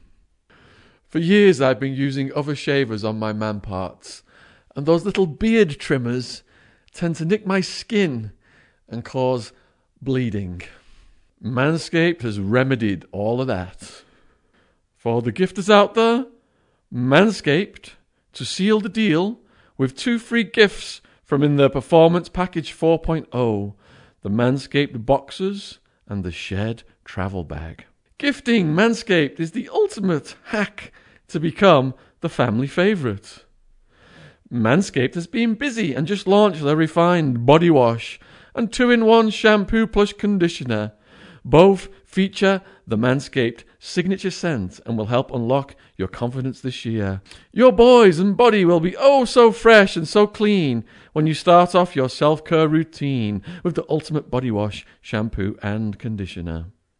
Get 20% off plus free shipping with the code SHAUN20, S H A U N 20 at manscaped.com. That's 20% off and free shipping with the code SHAUN20 at manscaped.com. Be thankful this holiday season for the best gift of all from Manscaped. Your balls will thank you. Yeah. So you suffered a break in. We did, yeah, yeah. So Jay had gone out for the day. We had three, three this is in James Tanner Street. We had three stories. So I was on the top floor doing a webcam show with a slave. So God, God knows, like, When you say doing a webcam show with a slave, Yeah. slave on the other end or slave in the room? oh, room? so yeah, he was on the other end. Okay. Yeah. How'd you do that? So, um, Because you can't whip Yeah. them through the computer. no, but you can make them do things to themselves and Ah, humiliate pinch themselves. and things like. So I think, I think he, Pancake, yeah. pancake your balls. Totally. I think it was, he was hitting himself on the no. Yeah. yeah. Peg Rhubarb! like yeah, yeah. Just I think he was writing. I got him, got him to get like a marker pen as well. He was writing Twat. slut, or, yeah, twat, things like that across his body, and putting his wife's lipstick on while she was out. Like kind of, Brilliant. Is what about his wife's clothes? Are you making him wear his wife's? sometimes they do. Yeah, they're like, I've just snuck into her knicker drawer. Which one shall I wear? And I'm like, this is so bad. Uh, what you it- pick them? Oh, yeah, yeah, the pink ones. yeah. And then they just put them back at the end of the session? That's the thing. Yeah, like there was there was one guy, and he Not to be crude, but was there? Did he ejaculate on it? This is it. Yeah, he had his little happy ending. And then he just put them back, and I'm like, you do get at some point she's going to go to the knickerdoll and Be be like, like, why is your cum on my pants? exactly, yeah, what the fuck is this? You know, it's Oh. Barney. So you probably got busted Nice for fella. that, I'm sure. yeah, yeah, yeah. So you were on, you were doing a webcam with a slave, yeah. and a yeah. break-in occurred. Yep. So I'm dressed in. I can't remember what I'm dressed in, but it's going to be something ridiculous. It's going to be like PVC or fishnet or whatever. So I just quickly threw some clothes on, and I'm not. I'm sure I'm imagining this. I'm sure. You know, there's no one down there. It's just my imagination. So I've been a bit stressed and stuff. And I had, I had about, how many cats did I have? I had about six cats at the time, right? I think, I, I don't know if I mentioned Joe was a massive hoarder. You, Did I mention that? little So before, yeah, he, yeah. he would like get things back out the bin. So he'd chuck some stockings away or a broken radio and it comes straight back out. He'd hoard it. Anyway, so all this shit in his study on the second floor below me. So this guy came in for the window and I heard the rustling as he was falling all over this, this piles of like cutlery and plates and just rubbish that Jay'd left there. So that was the first thing I heard. Well, it's just the cats. And I heard the cats just bolt downstairs in different directions. I'm like, yeah, something's not quite right here. So I just thought, I'm probably being paranoid. I'll just grab something just in case. So I looked around my room. Whips, no. Canes, no. Oh, I know. I had this big, like, pair of gold platform shoes with a heel on it like this and about this thick. So I just picked that up and I just crept slowly to the top of the stairs and there's this like guy in a grey hoodie just like staring back at me like this, like, like that. And I'm like, uh, we both just froze for a moment and just stared at each other like, like in shock. And then I'm like, get out of my house! and it was, again, it was one of those situations that could have gone like either way. and what like, did he do? Luckily, he turned around and legged it. I chased him. I went, oh, Chased him I'll with a gold, gold stiletto. Yeah.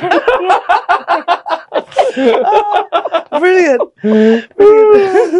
So yeah, Definitely put that one in the trailer. Yeah, I know, yeah, definitely. So uh, yeah, he ran out the house, and then I thought, well, I've gone this far now. Let's carry on. And don't come back again. like, looking round, so I'm hard now. White Dee was sat there as well. So had he got like, he just entered the door or he broke in or? No, it was um. He'd come up at the back way, and there was a study. So you you go into the house, like from the back door. So you'd come in through the kitchen into like this sort of because there was two lounges broken into two. There was like a lounge here, up the stairs, and there was um a front room and a study. So he'd have come in. Yeah, no, hang on, he didn't come in through the back. Did he? He would have come in through the study window, I think, because it was left open. So he must have somehow climbed up the draining pipe onto the thingy and through the window, fell over all this like Jay's week's shit. worth of which did me a favour, ironically, in the end. And yeah, just wished he'd never broken in properly. You didn't know him then? I don't think so, no. I No, couldn't he wasn't really a client see. or. Not to my knowledge, no. No. Oh, good. No, he actually looked like one of the neighbours, but I'm sure it couldn't have been because they, they just weren't like that. No. So Jay just got crazy doing crocodile death rows in the bath, Yeah. falling asleep with his face in his dinner. oh my goodness. he splashed out, knocked his head into the B-day. Yeah, yeah, yeah. Yeah, we had his mum there for a week. She said she was going to come and help me sort him out because I said he's off the rails. And then I thought, oh, thank God, finally getting some help with this because he's taking too many drugs and stuff. So, and then I've made us dinner. His mum sat there. And all of a sudden, he's, he's just like this, like mashed potato in his face. And then his mum goes, Oh dear, I do think he's rather a little bit tired, isn't he? And I'm like, is she seeing what I'm seeing? Is she living in the land of delusion? Or What was his upbringing like? um, I don't really know. I, I know his dad, like, left his mum for the their secondary school teacher. Uh, it was quite a religious upbringing. I don't think his dad was solidly in his life after he was twelve. Um, his mum suffered really bad depression, so and she was always having kind of breakdowns and stuff as well. So I don't think he had the easiest mm. of upbringings. I think he had quite like probably financially not too bad, but probably a little bit unstable.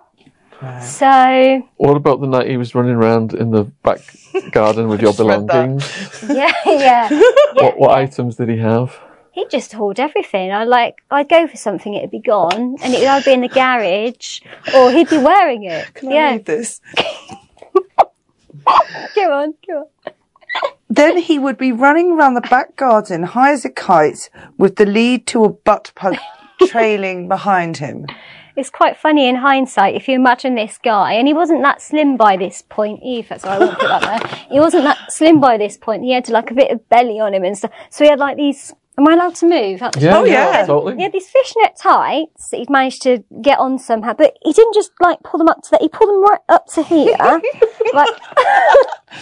all the way up. You know, like like with the old-fashioned underpants. Simon Cowell. And then nothing on underneath. So that is not really an attractive sight, isn't it? You don't want to see through fishnets. It's all dangling and swinging away in the breeze. And then there's just this lead coming down and a little remote control pack with a little button where you can make it go faster or slower. What the vibrations? Yeah. Okay. Yeah, yeah. And this, this, this isn't even a weekend. No, just a, it's a Monday evening. Yeah, yeah. And, and by this point, I'm so desensitized. I just open the door. Jay's at it again. Just close the door. Leave him do it. just, just leave him to it. I've just washed my hands of the whole like ordeal by oh. this point. He was spiking your food and drinks. Mm. Yeah, he was. Yeah, I didn't really realise. I always thought he was helping me because he'd go, oh, have a paracetamol, have this. Oh, you look a bit, you're not yourself today. You've been really snappy. You're being really irritable with me. Have this, have an extra antidepressant.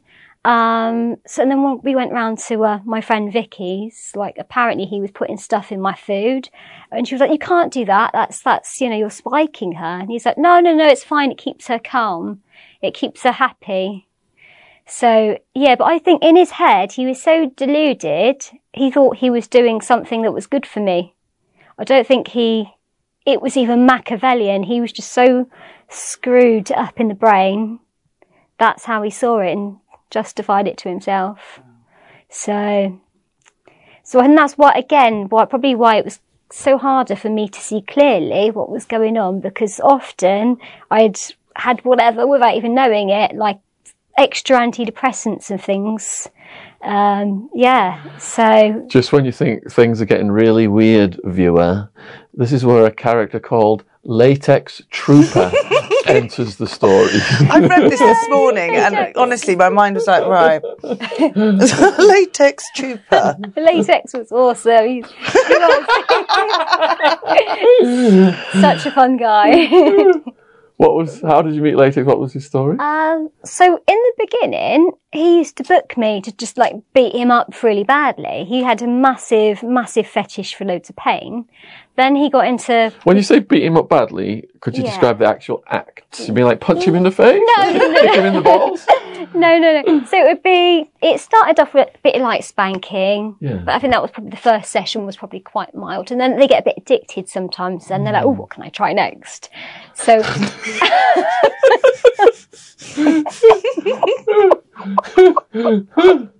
So the next oh, time it was kind of like he went, I've been looking on Lovehoney at all these different things. So we ordered this big box of things and the point of the session was just work our way through them. I think he bought some spanking paddles, some whips, some canes. So we, and I was like, in the beginning I was quite, you know, quite gentle and I think this guy can't take this. I mean, this guy can take a lot. This guy loves pain.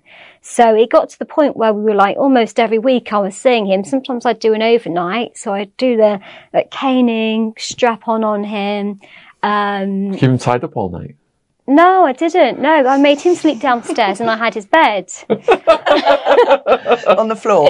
Yeah, on the sofa. Well, I let him sleep on the sofa. Oh, that's kind of yeah, I, mean, I know it's quite sweet of me to let him actually have a sofa instead of a floor. But, yeah, so I, How did you get the name deserve it. latex? Latex trooper um, then. so he wanted to have a like a, What a name! he wanted to have like a, a pseudonym. Right, and we would been watching like a lot of Star Wars and Star Trek and stuff. So I said, So where you go with this? Stormtrooper's really good. What about something along the lines of Storm or Trooper, but with maybe a bit double barreledy? And then we just come up with put latex in front of Trooper. As humans, we're naturally driven by the search for better. But when it comes to hiring, the best way to search for a candidate isn't to search at all. Don't search, match with Indeed. When I was looking to hire someone, it was so slow and overwhelming. I wish I had used Indeed. If you need to hire, you need Indeed. Indeed is your matching and hiring platform with over 350 million global monthly visitors, according to Indeed data, and a matching engine that helps you find quality candidates fast. Ditch the busy work. Use Indeed for scheduling, screening, and messaging so you can connect with candidates faster. And Indeed doesn't just help you hire faster. 93% of employers agree Indeed delivers the highest quality matches compared to other job sites, according to a recent Indeed survey. And listeners of this show will get a $75 sponsored job credit to get your jobs more visibility at Indeed.com slash podcast. That's Indeed.com slash podcast. Terms and conditions apply. Uh, but yeah, he was he was awesome. So he moved in, did he? He did. So after a while, With you and Jay? yeah. Oh my god! what were they like together? To start with, it was brilliant. Yeah? Because like buddies. yeah, like he was really geeky and a massive film buff, so and into computers and stuff. So I would I would like play computer games with him, watch movies. Like Jay was happy to be left to his own devices, so it was great for him because I I wasn't going. What are you around doing now? Stop doing that! Get that butt, butt plug out! Take my shirts off! Yeah, so it was good for him because he got to be cut a little bit of slack. I had a bit of like normal company, normal, kind of normal. uh, yeah, so it's it started off really really well, and then like I'd use him for filming and stuff as well. Um, but then towards the end, they they kind of started falling out. When you say using for filming, so earlier you said Yeah. how Jay would come in and spank him if it was requested by somebody. yeah. So does Latex yeah. Trooper come in and participate in things on Well, webcam? yeah, yeah, he was like massively submissive, so he'd always like want to be a slave, and How old was he? Uh, younger than me, so oh God, how old was he? In his twenties at the time, late twenties. It's about twenty-eight, something like that. Did you have to pull Jay and Latex Trooper in at the same time to do anything? Yes, so, so- yeah, this is it. Yes, yeah, yeah. So after, Tom's going to like that one.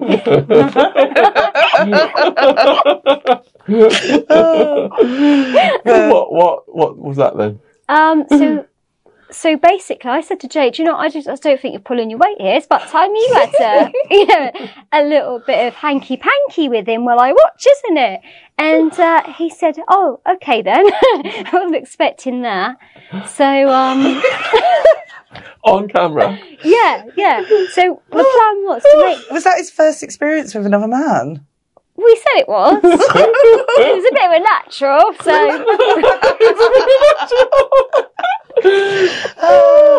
So what happened? so I'm I'm in a strap. I'm in like lingerie and a strap on, like with whip in the hand, being the mistress. Uh, latex troopers on the bed, and like this is the. I'll just set the scene right. We're in That this just little, sets you off every time you hear his name.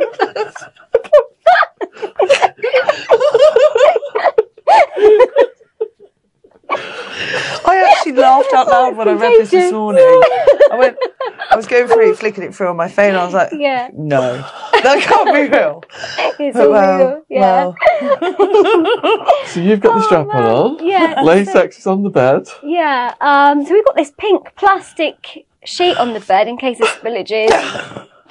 so Jay's put on this this wind machine, right? Because he gets a bit hot and sweaty. Right, the whole of the like pink sheet is just going up in the air. Latex troopers just like having this wank marathon. Is he, is he naked then? He's And naked. is Jay naked? Jay's naked. Not got anything unusual on. whoa. Jay, Jay was upstairs to start with getting into his costume.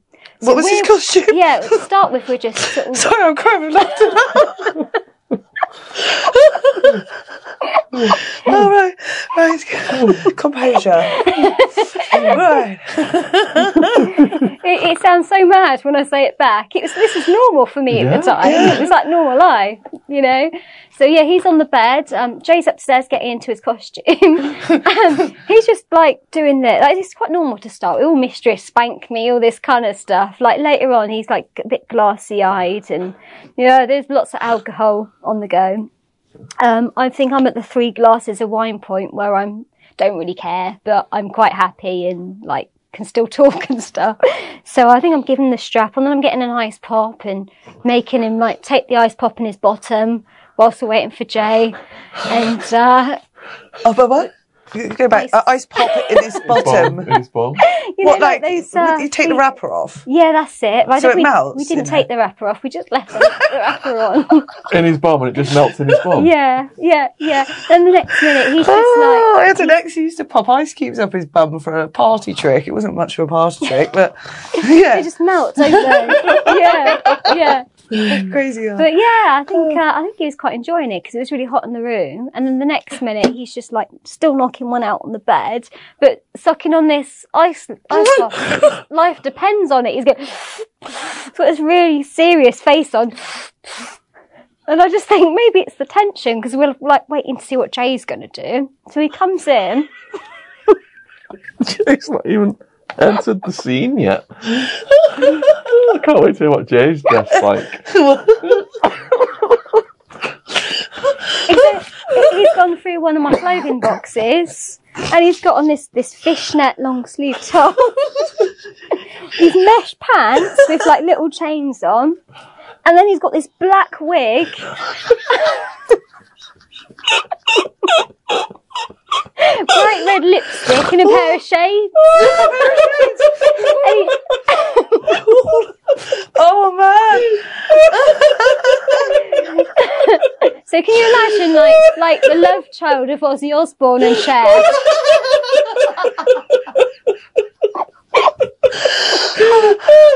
You must have been in fits of laughter. Did you keep breathing? this is weird.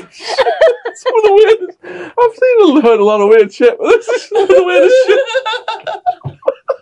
So, how did you keep a straight face during all this? Because we can't.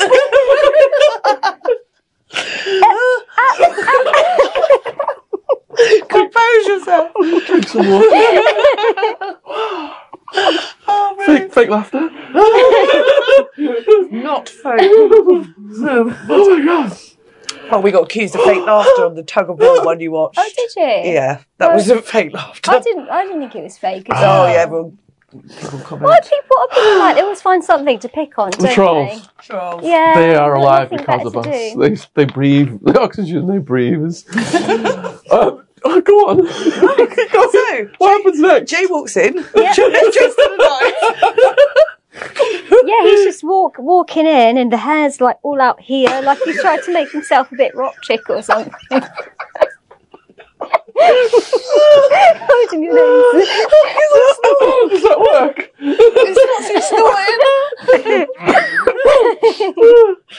Um, yeah, so the, it wasn't even the outfit that was the weirdest thing; it was the accent. He's like, he just adopted like this weird Quentin Crisp type type accent. Like, oh, hello. I mean, it's like,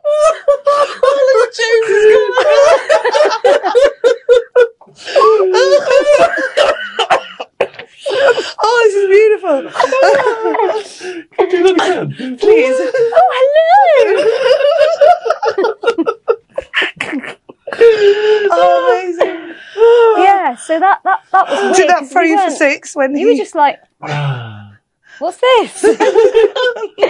so um, I thought I was going to have to sort of coax them into it. Like, but have you seen Amer- American Pie? Yes. But the, ooh, if you two kiss, we will. Yeah. I thought it was going to be like that kind of. Syn- no, no. I think he's, he's like straight in there, jumped on the bed. What am I sucking man? I'm like, well, it looks like you're sucking your dick. It looks like your dick, doesn't it? so he was just straight in there. So that that goes on for a little while, and I'm telling them what to sort of. Did you feel left out at this point? No, no, I'm, I'm like a little bit wind up, and I'm thinking, oh, this is quite easy. so yeah, it was an easy night for me, really. And then, um, so uh, and then at some point the camera is just left running, and all this madness is going on.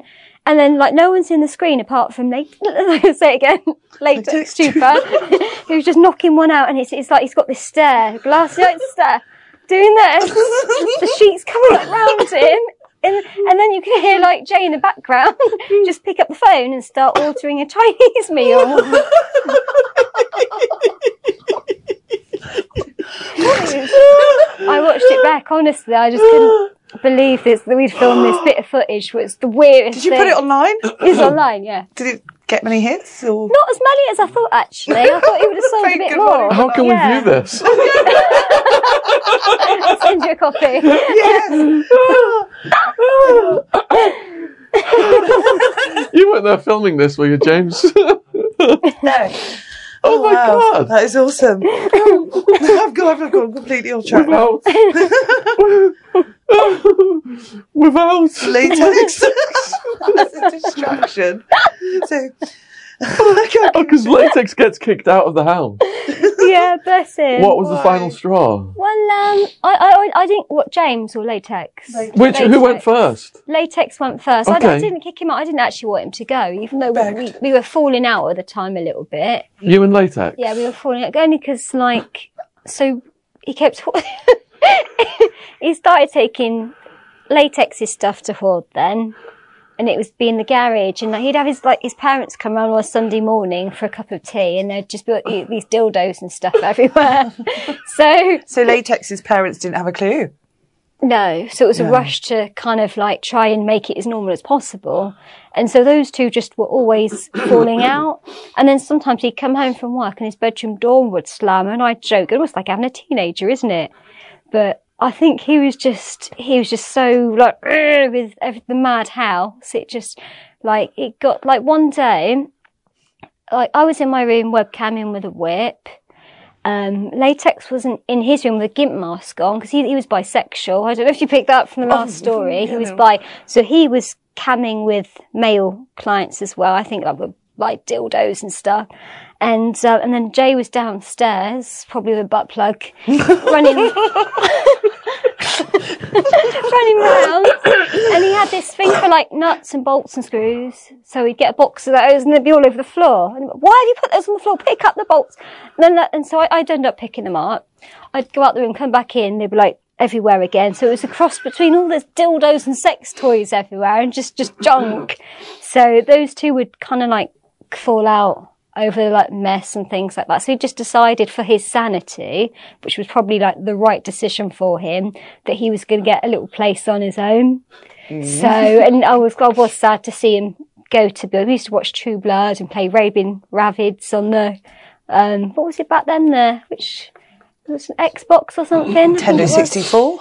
What one of those anyway? One of used to play games. So it was it was quite sad waving goodbye to yeah, and he was a good little sub as Latex, well. come back. Yeah. with his madness. That's something with, the, So- uh, with the Heavy D story, isn't it? Uh, the Tug of War Heavy D story. Yeah. What was it Heavy D's name? What Heavy was D. that? Heavy D, it was Heavy Yeah, D, yeah. wasn't it? What was Yeah. With a really bizarre character. Who, it was a very long story, but we were just laughing our asses off. Oh, yeah. That's up it's in there. Tug of War Part Three. have It's in watch Tug of War. Part yeah, Three. Yeah.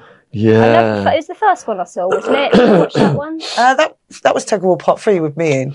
That was part watched. two, Yeah, I've wasn't seen it? that The one, first one with you was part two. That's the only one that's out there right now. Oh, okay. Oh, Part, part three and isn't four out. isn't out. Yeah, I will keep my eyes peeled. yeah, yeah. We're gonna have, we're gonna have about twenty podcasts ready to come out soon. Wow. Well, you're gonna be in, you're in about ten that have almost ten that have ready to come out. Yeah, yeah. All right. Anyway, we're just, we're getting off a sidetrack here. All right. So so latex trooper latex trooper moves out. Yeah.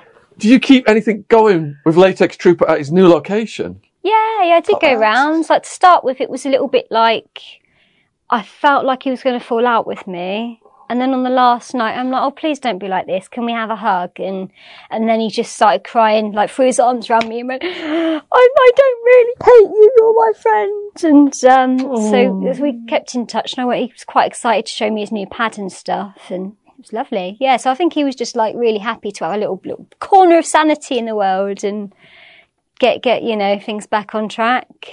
But yeah, we kind of carried it on, and actually we have cammed up till fairly recently. But I had to tell him like to knock it on the head for a while because I think it was affecting his mental health. So just some of the stuff he was asking to do was really extreme, and I, and then he'd get upset afterwards. I said you need to give it a break What was he while asking for?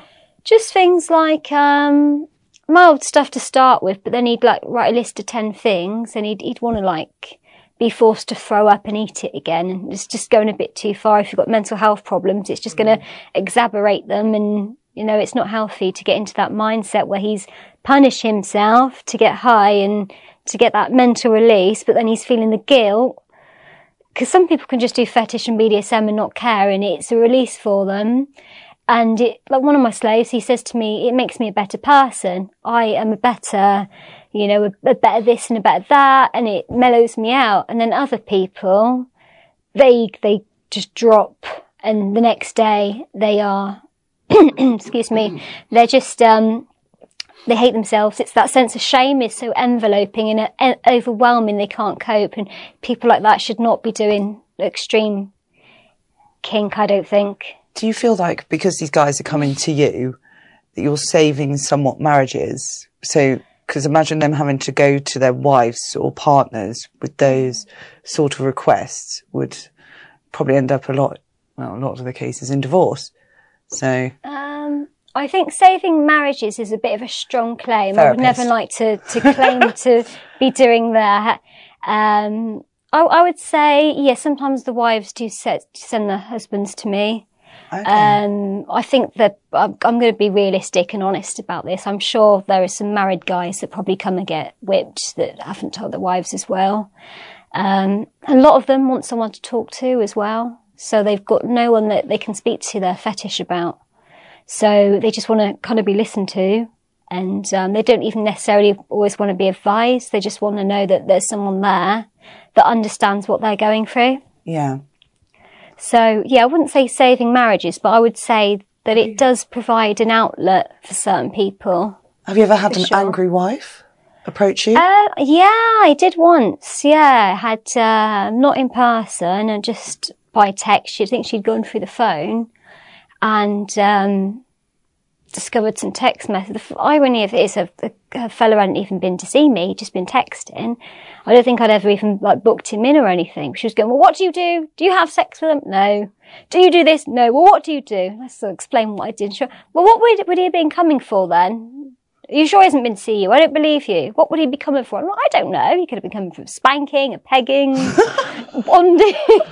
Who knows? Who knows? Pancake So it just it just got a little bit silly in the end because I think most you know I think most people just realise you know it's not an issue between the provider, it's an issue between her and her husband, isn't it? That's who need to sit down and really work it out. So I think I just said in the end that you need to talk to your husband about this. It's not helping just running through this with me. Yeah. So yeah, but but otherwise, yeah, I think I think it's quite different, isn't it? If someone's got a kink, I think a lot of wives probably turn a blind eye as well. Like if they know They'd rather not do that. exactly, they Yeah. don't want to do it themselves. So sometimes the husband is like they said to his, his wife, "Will you do this to me?" And she's going, "Oh God, no! Go and see a dominatrix." so. I mean, it's better than them having an affair, isn't it? I suppose. So, Exactly. yeah, they go and get their little kink, and there's like no emotional attachment or anything. It's just, it's just purely a service. So, so this guy that comes, he's married, happily married. He comes and gets like 400 strokes with a cane whilst wearing rubber panties. Then he goes home. Happy days. Have you ever had an emotional attachment with a client? No, I've got I've got friendships with Yeah. my clients. I'm, I'd like I know a lot of people have to have that complete um, separation, don't they? But I've actually got some subs that I would say if like they've been absolutely angels to me. They've helped me through like some tough times, and I I would class them as friends. So like one of my subs is called um, Sassy Steph. Sorry? Sassy Steph. Sassy Steph. Sassy Steph. Yeah. So he's a bit- Yeah. Sassy. Sassy. yeah, exactly. So like Sassy came to me as Dave. And, and was just so shy. And I remember being like that. I remember being so shy. I literally would have to like wait for permission to speak before I'd like breathe a word. And I could just see a bit of my old self in Steph. So the first time I was like, well, tell me a bit about yourself and what do you think you'd like to try today? And I think the first thing she said, well, well, I wouldn't, I wouldn't mind a bit of, um, trying a pair of knickers on and a bit of makeup. So I just put her in knickers, did her makeup. We just chatted for like an hour. She chatted about stuff. while I did her makeup and she loved it.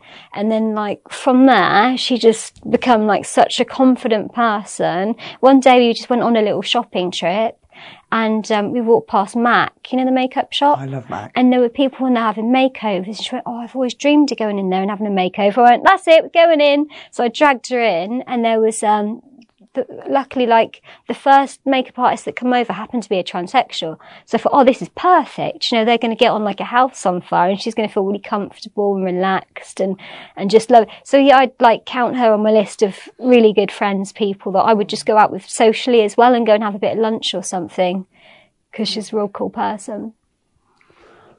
So, how long did you last with Jay once Latex Trooper moved out? Uh, Um, I can't remember exactly, but it was less than a year because it just escalated. And I think, I think, like, I'd forgotten how bad he was because, like, one night I had latex trooper to bitch to. We get, know what he's done now. And I think the other thing was just the fact that he couldn't blame all of this stuff that was happening on latex. So, for example, you go, oh no, it was him that did that. He put that stuff in the garage. Well, how come it's still piling up in there when he's not here? So I, I think there was talk of us at one point moving down to Bristol to be close to my family.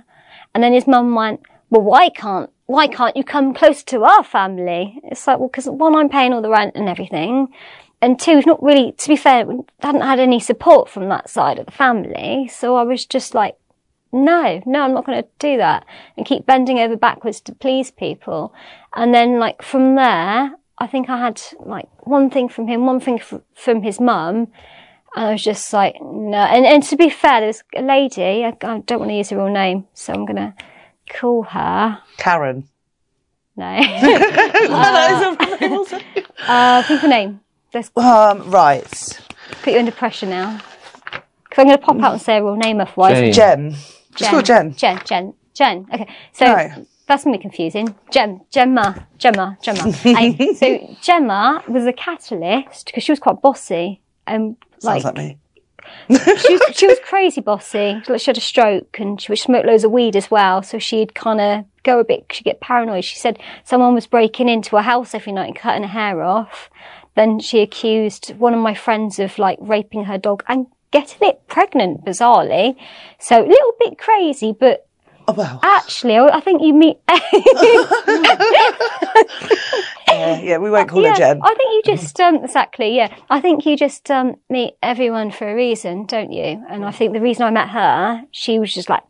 What is what has that boyfriend of yours done now? Oh, oh, Jay, what are you doing? Stop going and taking her money. He's just been in there and taken your money again. So, so basically, every time he did something, she was there. She grasped them up, and I just I can't I come to realise this stuff is not actually what you accept because I had no role model of what you know, like a guy should be like as a child.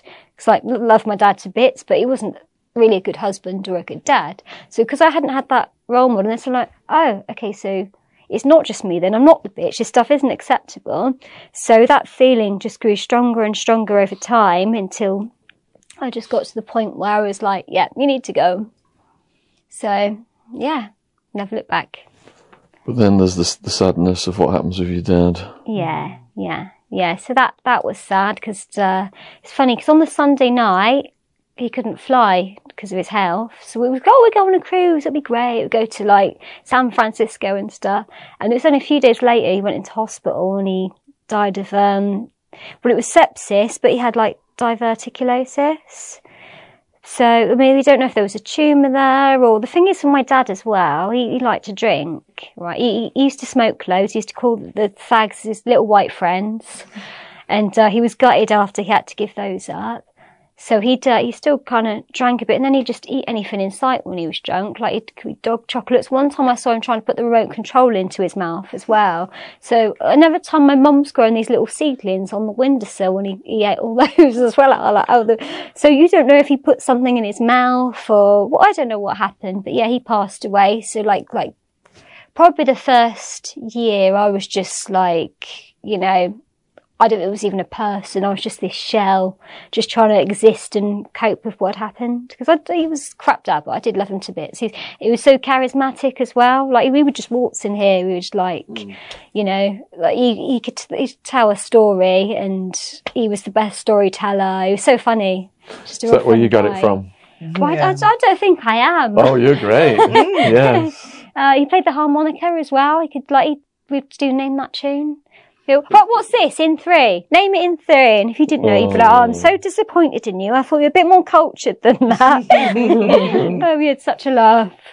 Yeah, he was, he was, yeah, so I really, really missed him. And I think I did go on a little bit of a downward traje- traje- can't say the bloody word. Trajectory. Tra- tra- thank you.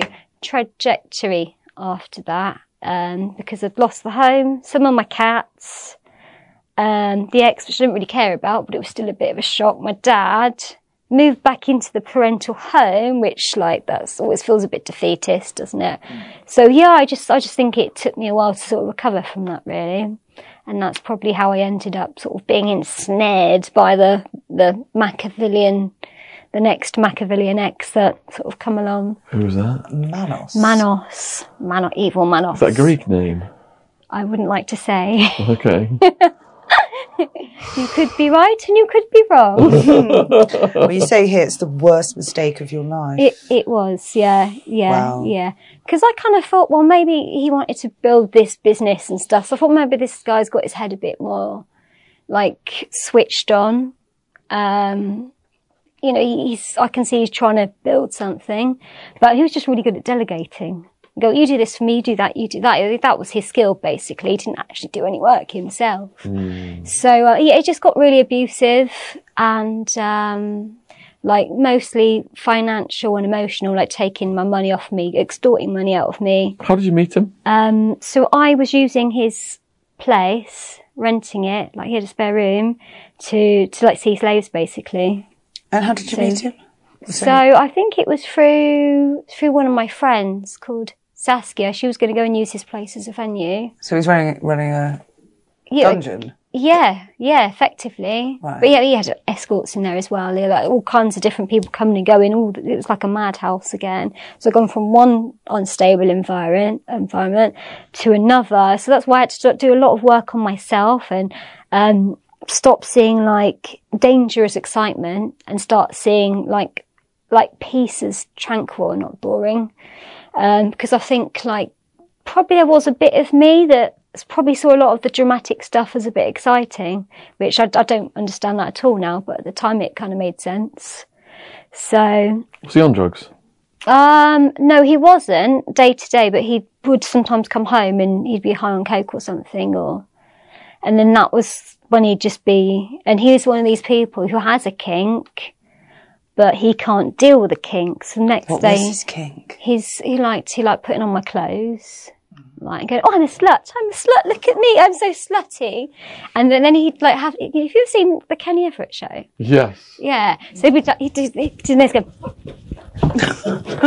smoking like off his face like that. And i'm like it really creeped me out because i'm not against um, cross dressing i've got to do it for work and everything. But just the pers- sudden personality change was just so When he'd had a line. bizarre that was so and it's also also the fact that he obviously thought women are just complete and total sluts. This is what women are like and I, I didn't like that that in his brain he obviously just saw women as slutty and that's how he wanted to be and he'd like look at himself in the mirror and go do I look slutty? Do I look slutty? Like that. So that was just it was um so yeah i didn't have a problem with the fetish but just like the disrespect um just wearing my stuff without permission using my toys without Would you putting condoms Get your stuff over. dirty.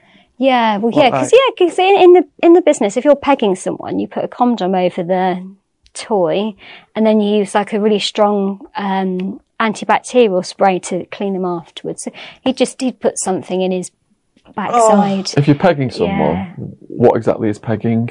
it's penetrating them with a strap on dildo. Okay. I thought it was Yeah. attaching pegs to someone. That's what I was That's, thinking. that's, that's a common That's what I was thinking. Yeah, Pegging is having sex with them with a strap on. That's right. Yeah. Gotcha. Yeah, okay. Yeah. So he was fouling your instruments. Filing. Yeah, that's a really good word. like yeah, that. exactly that. Gotcha. Yeah. Yeah. So, uh, and then there was there was another time where like he'd, he'd ask me to do it, but then he'd start telling me I was doing it wrong, and I'm like, excuse me, I think I know what I'm doing. I mean, I do actually do this for so that like was a bit annoying. And then, uh, so he'd start just doing it on himself, and then he pooed on the bed as well. Like this big Dirty protest. this dirty poo just come out, and I'm like, you just shat yourself. So like, of course, like, this guy's narcissistic as well. So because I've in his mind, oh, I think my nail's just fallen off. Look at the excitement. Sorry about that. uh, so, thank you. I'll, I'll, word, I'll word that if you want. so, in in his mind, I've somehow degraded him by allowing him to carry out his fetishes. So it's kind of my fault. So, and then he's going, "You're going to leave me." I might as well just kill myself. And I've not said anything, but it's like, what? Where's this come from? So it's going between him shouting at me and telling me I'm evil to I'm going to leave him like everyone else does. So there's all these like weird, and I just, I did not know how to cope with any of this. It was just bizarre. What was it like when he was waving knives around? Pretty scary to be honest, because it would always be pick up these sharp kitchen knives or like big ones, not like a little bread knife. It'd be like a out of the stack on the side, and then go, "You dirty little bitch! Right? Do you know what I'm going to do to you? I'm going to cut you up if you don't do exactly what I say." So I'd get upset and be like, "Don't ever pick up a knife to me, because if you fall over, that's going to go straight through me." And he'd be like, "Oh, you can't take a joke, can you? You can't take a joke. What's wrong with you? Where's your sense of humour?" Why why can't you see the fun side in life sometimes? It's like what you're doing is wrong. You can't just threaten someone with a knife and they go, "Oh, it's a joke." As humans, we're naturally driven by the search for better. But when it comes to hiring, the best way to search for a candidate isn't to search at all. Don't search, match with Indeed. When I was looking to hire someone, it was so slow and overwhelming. I wish I had used Indeed. If you need to hire, you need Indeed. Indeed is your matching and hiring platform with over 350 million global monthly visitors, according to Indeed data, and a matching engine that helps you find quality candidates fast. Ditch the busy work. Use Indeed for scheduling, screening, and messaging so you can connect with candidates faster. And Indeed doesn't just help you hire faster. 93% of employers agree Indeed delivers the highest quality matches compared to other job sites, according to a recent Indeed survey. And listeners of this show will get a $75 sponsored job credit to get your jobs more visibility at Indeed.com slash podcast. That's Indeed.com slash podcast. Terms and conditions apply. So yeah, it was it was quite scary, but it then gaslight me to be like I was the bad one for reacting to him like pulling a knife on me, basically. So how long were you there for in total? Um, so I was with him for about four years, and I think the last probably year and a half was trying to figure out how to leave. Get out. Like, I was just brain, well, not brainwashed. I was in denial, I suppose, the first coming through grief, in denial, and thinking my old classic Kaz thing of I can fix them, I can, I can mend them and make their poorly brains all better, which you can't fix mm. anyone. They can only fix themselves, can't they? Exactly. So yeah, so that the first part, I think I was just in complete denial. And then it was just figuring out, like, how do I get away? Because they say, don't they, like, when a, a woman wants to leave an abusive relationship, it takes like seven attempts or something like that, seven tries. And then, like, people say, oh, so, like, my mum will say, why don't you just leave? And she'll say to me, oh, you, you know, if it would have been me, I would have just walked out sooner. I, I went, but you didn't though, did you? Because you stayed with him until he died. So that's not fair. Um, and a lot of people just think it's that easy that you can just walk out and walk away. But when you leave someone who's abusive, I don't know if you know much about this kind of thing, but it's, yeah, it's, it's like the most dangerous time, isn't it? That's the, you always hear that's when women are most likely to get stabbed or strangulated or murdered in some way. So when you've got the guilt, you've got the, the shame attached as well, you've got the, uh, hundreds of other things racing around your mind and at the back of your brain, are they going to turn up and do something as well? Are they going to kill themselves? Are they going to kill me? You know, you just, So how did you don't finally know. get away? um, so I, I plucked up the courage. I sent him away to his mum's for Christmas. He had his kid over, and his whole thing was like how much he missed his kid. And then when she got there, he just had no time for her whatsoever. He wouldn't even make her a sandwich. It was like, oh, Kaz do this, Kaz do that, Kaz. Do... And she was a great kid. I thought she was brilliant, but he is her father. He should have been doing this stuff. And uh, he was just being a bit creepy and weird as well. I don't want to say too much on air, but it was a bit creepy and weird. And I just thought, no, I had enough. So I finished with him um, by text. Actually, I think it was Smooth. quite bad, but safer. Given the circumstances, yeah, no. yeah. Um, on the thirty first of December, because I just thought, well, New Year's Eve, fresh start, New Year, New take Year, out the me. trash. kind of, sorry. Um, yeah, so just a, a fresh start and everything. So I took my mum when I went back to the house. Took my mum with me. My mum, he's scared of my mum. He said she's like a big. I think the word he used was battle axe. So Nice fella. yeah, yeah, he was terrified of her because she just won't stand for any. Because she was married to a man that was like for years, so she is like a, yeah, she's she's quite hardcore. She would have, if he'd have started anything, she would have probably knocked him out. I think so. So I felt, felt quite safe with my mum there, you know. So, and um, I knew he kept saying to me, "Oh, I've got nowhere to go." Who's was at his mum's? I've got nowhere to go. Um, let me have somewhere to stay at least for a week or so. So I turned up and I, with my mum and I said, Joe, you, you can, um, you can stay for the week, but my mum's staying here too. So you're going to, she's going to share my bed. You can go in the back room. Anyway, 10 minute, 10 minutes later, he walks in the lounge. She's like, actually, I might go back to, uh, London tonight. Good. So that worked out quite well, taking my scary mother with me.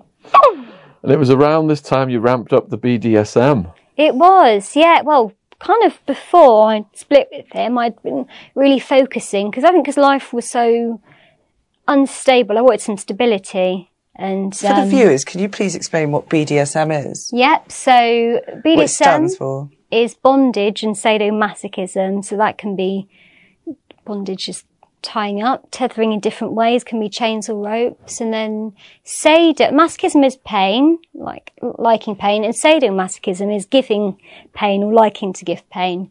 So a dominatrix or a master will give pain to a submissive who enjoys pain. Now, it's not all about pain. That's actually a really common misconception. It's about power exchange and control. Teasing. So, exactly, yeah. Hmm. So, a lot of mine, they might like dressing up or they might just be into really mild stuff. But when you use the word BDSM, people always think it's going to be like really heavy duty caning all the time, 24 7, don't they? Mm. So, yeah, that's what, What role play did that involve? whi- which one? What Slave what role play?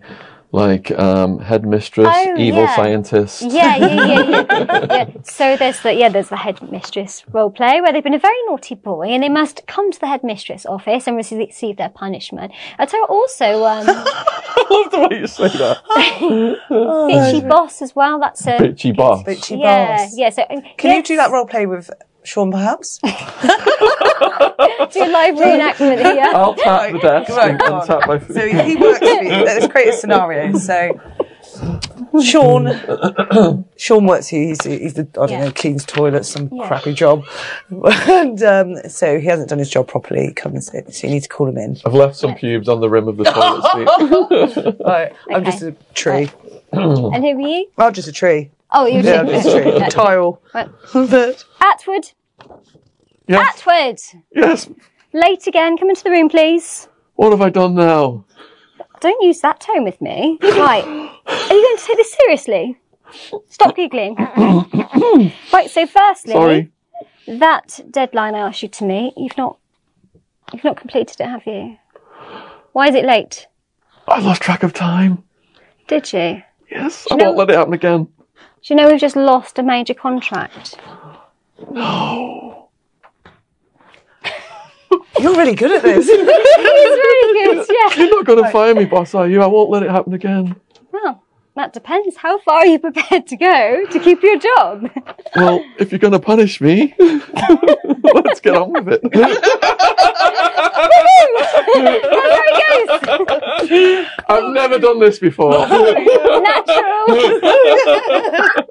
well, it's a shame you're not taking on more slaves anymore. Oh, these bins as well. Why, why are these full? trolls. Oh my goodness, the trolls are going to be. We're giving them so much fodder today. the endless videos.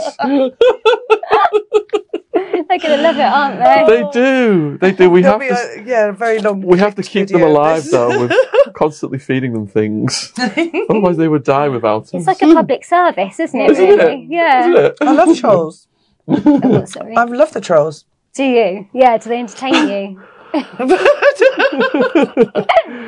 Just the, the little pictures they make and everything. Oh, entertaining. it's, it's that new one. I ca- Can I mention his So every name? My YouTube favourite? video, no mention names. Oh. Every YouTube video has like a thumbnail, a poster on it, and they must spend so much time making these creative pictures of us.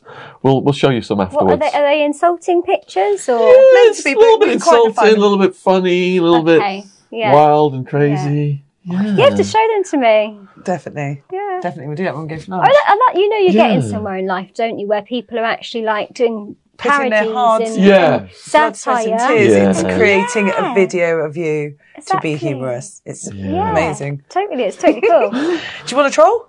yeah. Yeah! What is evil scientist role roleplay?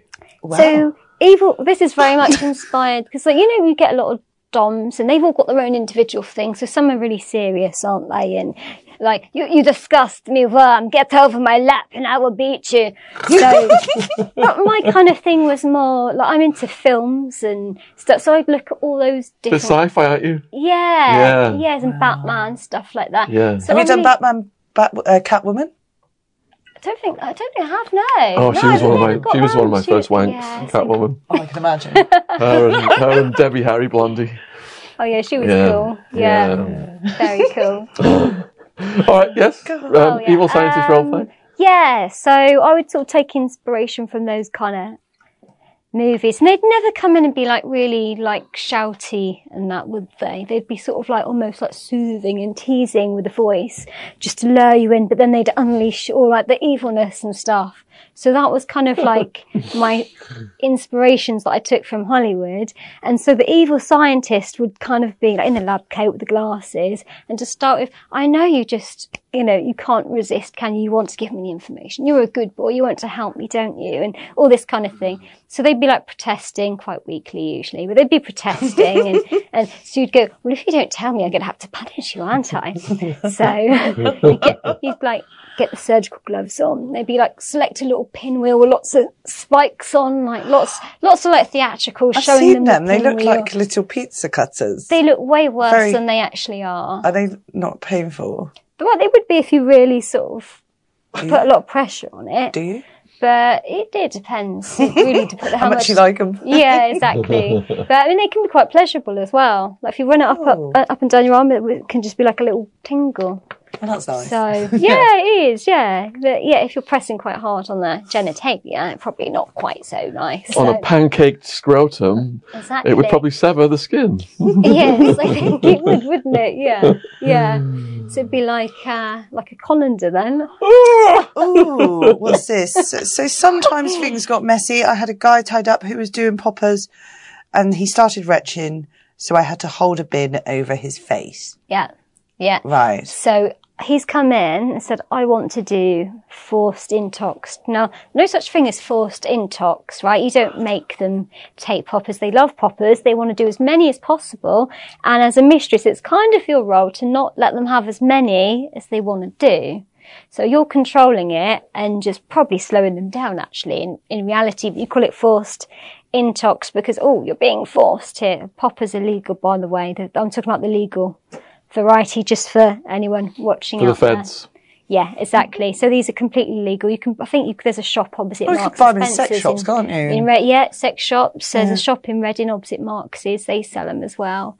So, um, yeah, so the guy's like, yeah, yeah, I take them all the time. I'm really tolerant. I can take loads. So by this time I got him tied to the bed. I think I literally gave him like two little sniffs and he goes blue and starts retching. I'm like, not on the bed! Not on the bed! I'm not looking around. I don't want him to vomit in the towel. Don't want him to vomit. I, I know, I get the bin. I got the bin like up to his face and then he threw up. Oh. Like, at most points in a session, if someone had felt so ill they were going to throw up, they generally go, do you know what?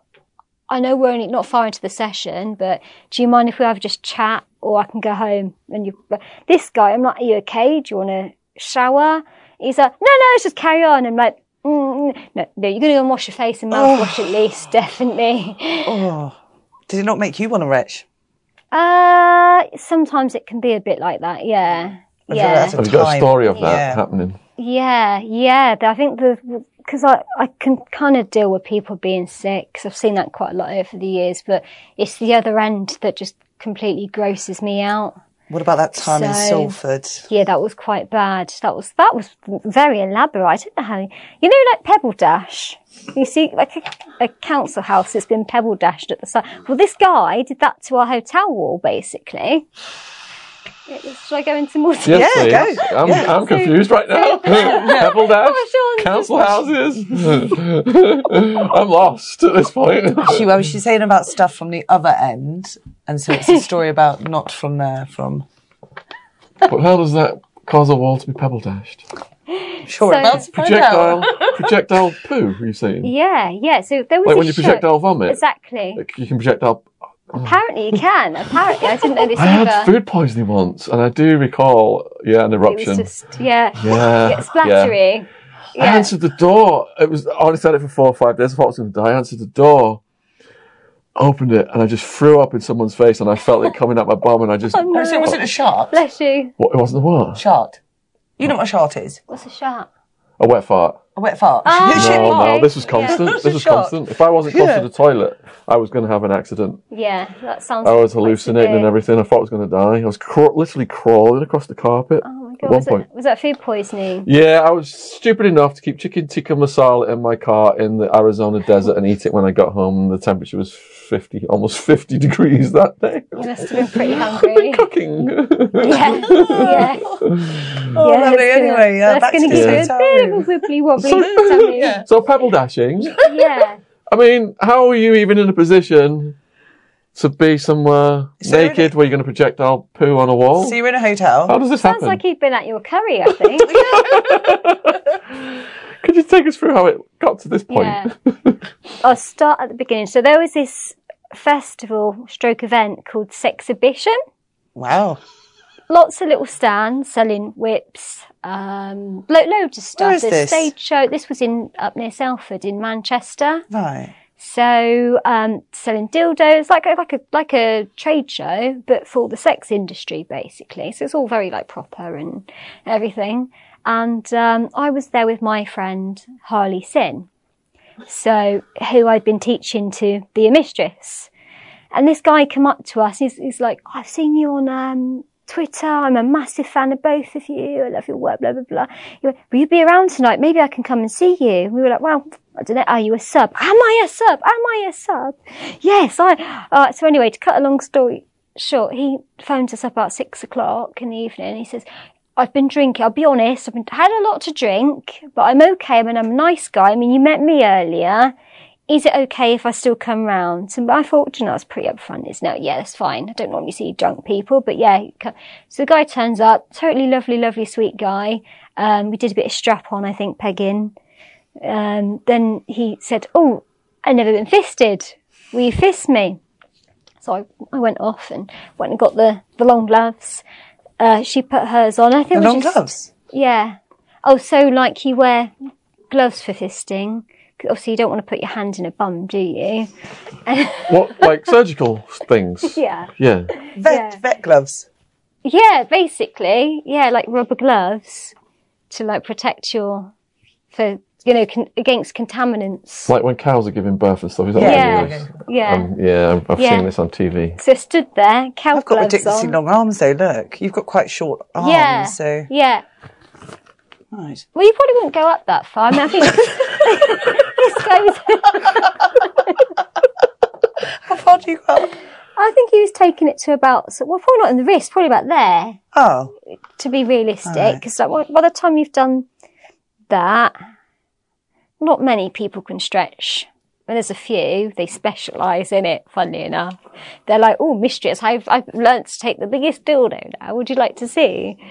So this, this guy wasn't taking that much, but he'd been drinking rum all day long. Plus, I think he brought a bottle to the hotel room and we had a glass of wine or something there. So I just had a feeling, you know, when you get that sixth sense, like a intuition. Maybe I heard a rumbling or something, I don't know, and it was in my subconscious. So like, she's one side, I'm the other. This, we've got this guy's butt here, right? My hand was there. I pulled out and then all of a sudden my intuition, this little voice in my head goes, step back. step back, cows. I go, and it just goes and hits the wall. oh, Oh, holy shit. Splatter. What's the clean-up situation there? Well, I think there's a lot of mistresses out there that would have made him use his tongue, but I think I wasn't expecting that answer. yeah. Oh, literally. Oh. That would have oh. just made me throw up as well. So Yeah. I, I said, let's get some wet wipes to start it off, some spray, take it from there, and you made quite a good job of it actually. Didn't get a hotel bill. No, No, no, we were lucky. we got away with it. So, like, you look completely normal. You look, What are you saying, you look quite innocent and just like very, you're very polite and well spoken. Thank you. But all these lunatics have come in and out of your life. Yeah. And when I look back Yeah. at my life and uh, all these crazy people coming in and out, in and out, in and out. And when I was introspecting, I had to ask myself, there's a, there's a pattern here. Yeah. Yeah. Is there something Yeah. inside me that's like attracting this to happen? And have you ever thought about that? Yeah, definitely. Yeah, because you don't just keep meeting narcissistic people just by accident, do you? You don't keep there's, meeting there's something Jays and exactly. There's something. in- latex troopers of the world for like decades of your life. There's something going on up Yeah, here. definitely. yeah, I th- I think um, so I used to see like peaceful as boring, um, dangerous excitement probably, and so I'd be drawn to these like really massively charismatic people that didn't take life seriously, but the f- the flip side was they were fucking raving lunatics. So and um, yeah, so I think that was a big, big problem for me, was just not recognising what, what a decent, normal person is and what a nut job is. And I think even if I saw it, I didn't really understand that that's, that's just not acceptable. I think my self-esteem was probably quite low as well. Something that I've worked on majorly, read lots of, lots of, um, self-help books, done a couple of psychology courses online on like Udemy as well. And just to figure out how, you know, what makes people do what they do and try and understand a bit of the psyche behind the behaviour. So, You know what I mean? yeah. So by now you've made your name as a Dom. Quite Yeah. a big name. Yeah, yeah, I'd say so. In in the UK. And then Manos comes back on the scene. Right. Talk us through that.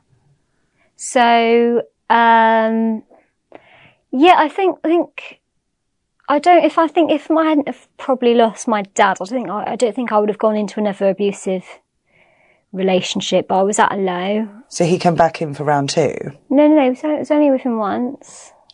Yeah. No, it says Manos. Um, I started about it. Oh, it's the order. It's all gone completely. It's going yeah, back I, to I think, now. I think it was getting quite, And I was yeah. thinking, I yeah, I very think it was getting Sorry. quite, Oh, good job you didn't go back. going. Um, Yeah, carry on. Yeah. uh, yeah, one interesting, like, little psychology thing I was thinking about, well, a couple of things really, is um, your relationships in your adult life are often formed by what you experience as a child. So we, we end up adopting like these survival patterns as a child because they help us then and they're useful. Like, so for example, um, some of my things were I was a people pleaser and I'd say yes to stuff all the time um, and end up doing stupid things just to like, you know, be popular or whatever. Uh, so that's something I knew was a big weakness for me. Because those those patterns, survival patterns, no longer serve me. I just don't need to do those things. They have no use to me. Uh, another thing, another thing I read was um, it was how to. do- I was reading a book on how to deal with difficult people and manage them, basically. Because How's that go for you? yeah, it, it was quite interesting. One of the things it said, uh, this this specific bit was talking about if you've got a customer and you work in retail, and it said try standing in front of a mirror, and if someone's shouting at you and pointing and going, and you blah blah blah, they'll look at themselves in the mirror if you're stood in front of it, and they're s- become more self-aware, and if they're a normal person, most become a bit ashamed and be, oh, I'm making a bit of a scene, and they they start to back down. So I tried this on Manos when he was like in one of his rages, like his temper would be popping, his eyes would be like like this, and you know, he'd just like a nut job. So I'd stand in front of the mirror. And he could see himself, and then I saw him. I was expecting him to. I was hoping, like, like in the book, he'd back down. I could see him start watching himself, and like the excitement in his face, he was getting off at watching himself shout in the mirror. It was really bizarre.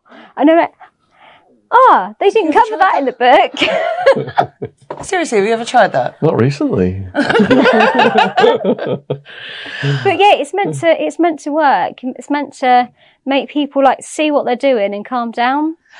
So, but it, it But didn't he'd work. get off on it. Yeah, he liked it. I think he, he made him feel more powerful. He got more puffed up. Like 'cause he's only short. He's only a few inches bigger than me, and he's about five. Well, I'm four ten. He was about five foot six. So and he's trying to make himself bigger like that. Yeah, like looking at himself. I thought he was going to knock one out. To be honest. So then you became conflicted because you was in an abusive relationship. Yeah, very. Yeah, yeah. Because like by day I'm going, well, I'm Mistress Kaz, and you you must do as I say. And my slaves are coming around going, oh, we adore you, we love you. And and then like on the flip side, I've got this guy treating me like a piece of shit and telling me I'm worth nothing. So it's like it's just such a contradiction. And like that because I was this as well, it was even worse because I feel like I feel like I'm living a lie. Mm. Like I was thinking, I can talk about it now. It's fine because I feel like that's in my past. But I thought, you know what? If my slaves could see, they wouldn't view me as a, they wouldn't respect me anymore. And actually, that turned out not to be true because one of my subs, I got really close to him as a friend, not in a, any kind of romantic way, but in a friendship way.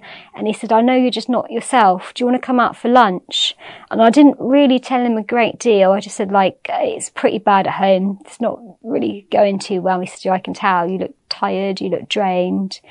Um, so what were we talking about again? Just- Yeah, so you were conflicted because Yeah, you're in you, yeah. in the daytime you're bossing people around. was it, You're in an abusive People relationship. respect But now the subs are coming to the rescue. Yeah. yeah, yeah, yeah, yeah, yeah. And that's the thing. A lot of people slag off the scene. I remember watching one of your ladies and she was saying, "Oh, but I couldn't do that to them." But it's like they like that. That's their kink, and they.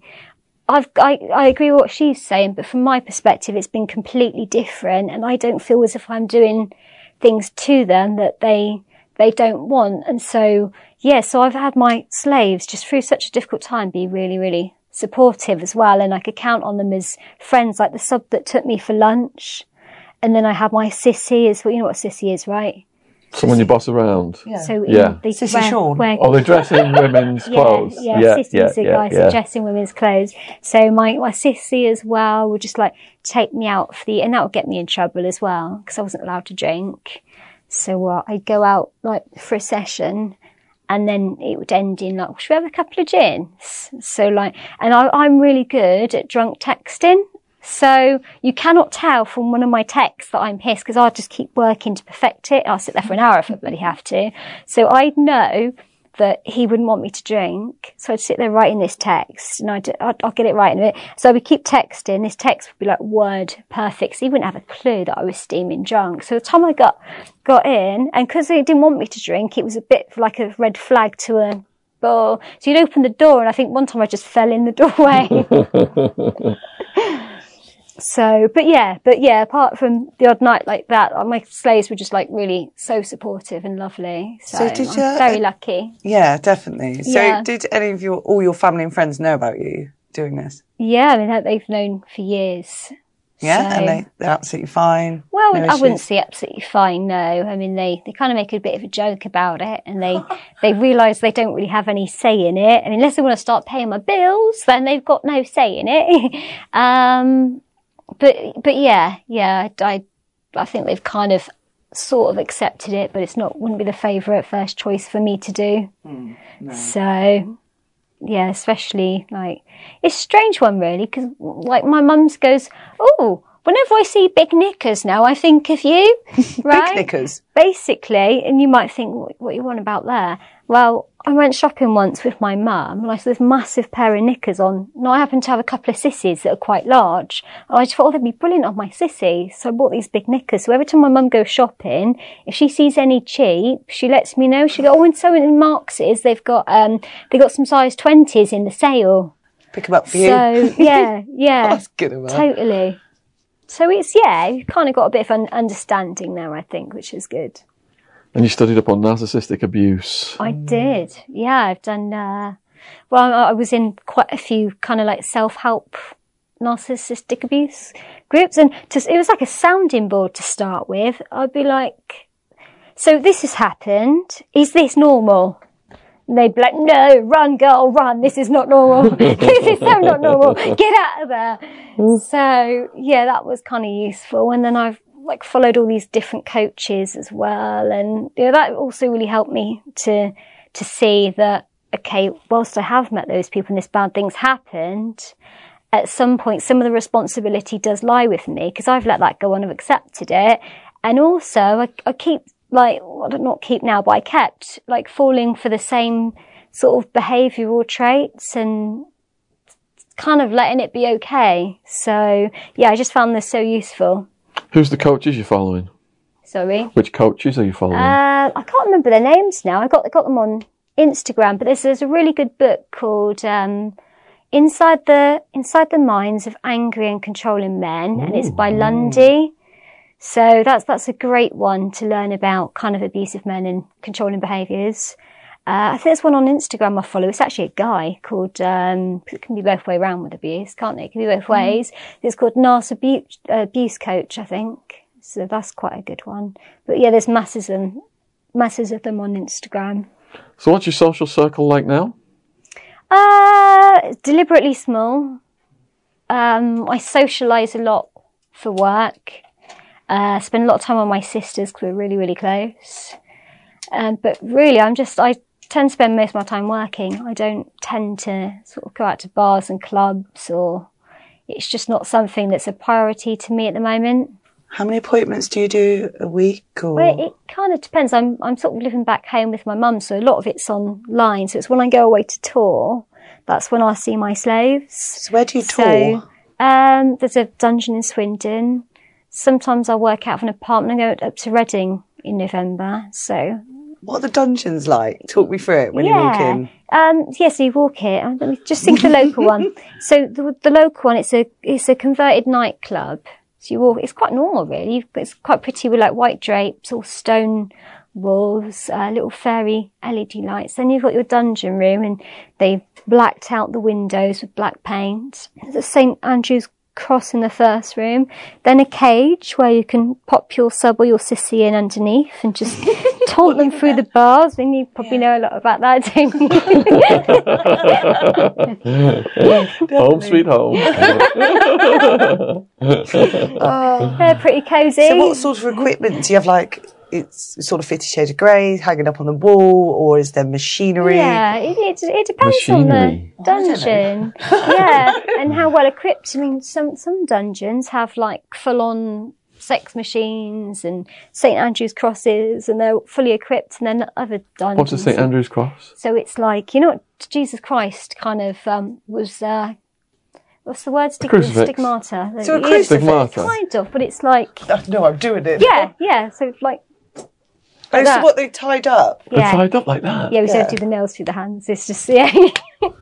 As humans, we're naturally driven by the search for better. But when it comes to hiring, the best way to search for a candidate isn't to search at all. Don't search, match with Indeed. When I was looking to hire someone, it was so slow and overwhelming. I wish I had used Indeed. If you need to hire, you need Indeed. Indeed is your matching and hiring platform with over 350 million global monthly visitors, according to Indeed data, and a matching engine that helps you find quality candidates fast. Ditch the busy work. Use Indeed for scheduling, screening, and messaging so you can connect with candidates faster. And Indeed doesn't just help you hire faster. 93% of employers agree Indeed delivers the highest quality matches compared to other job sites, according to a recent Indeed survey. And listeners of this show will get a $75 sponsored job credit to get your jobs more visibility at Indeed.com slash podcast. That's Indeed.com slash podcast. Terms and conditions apply.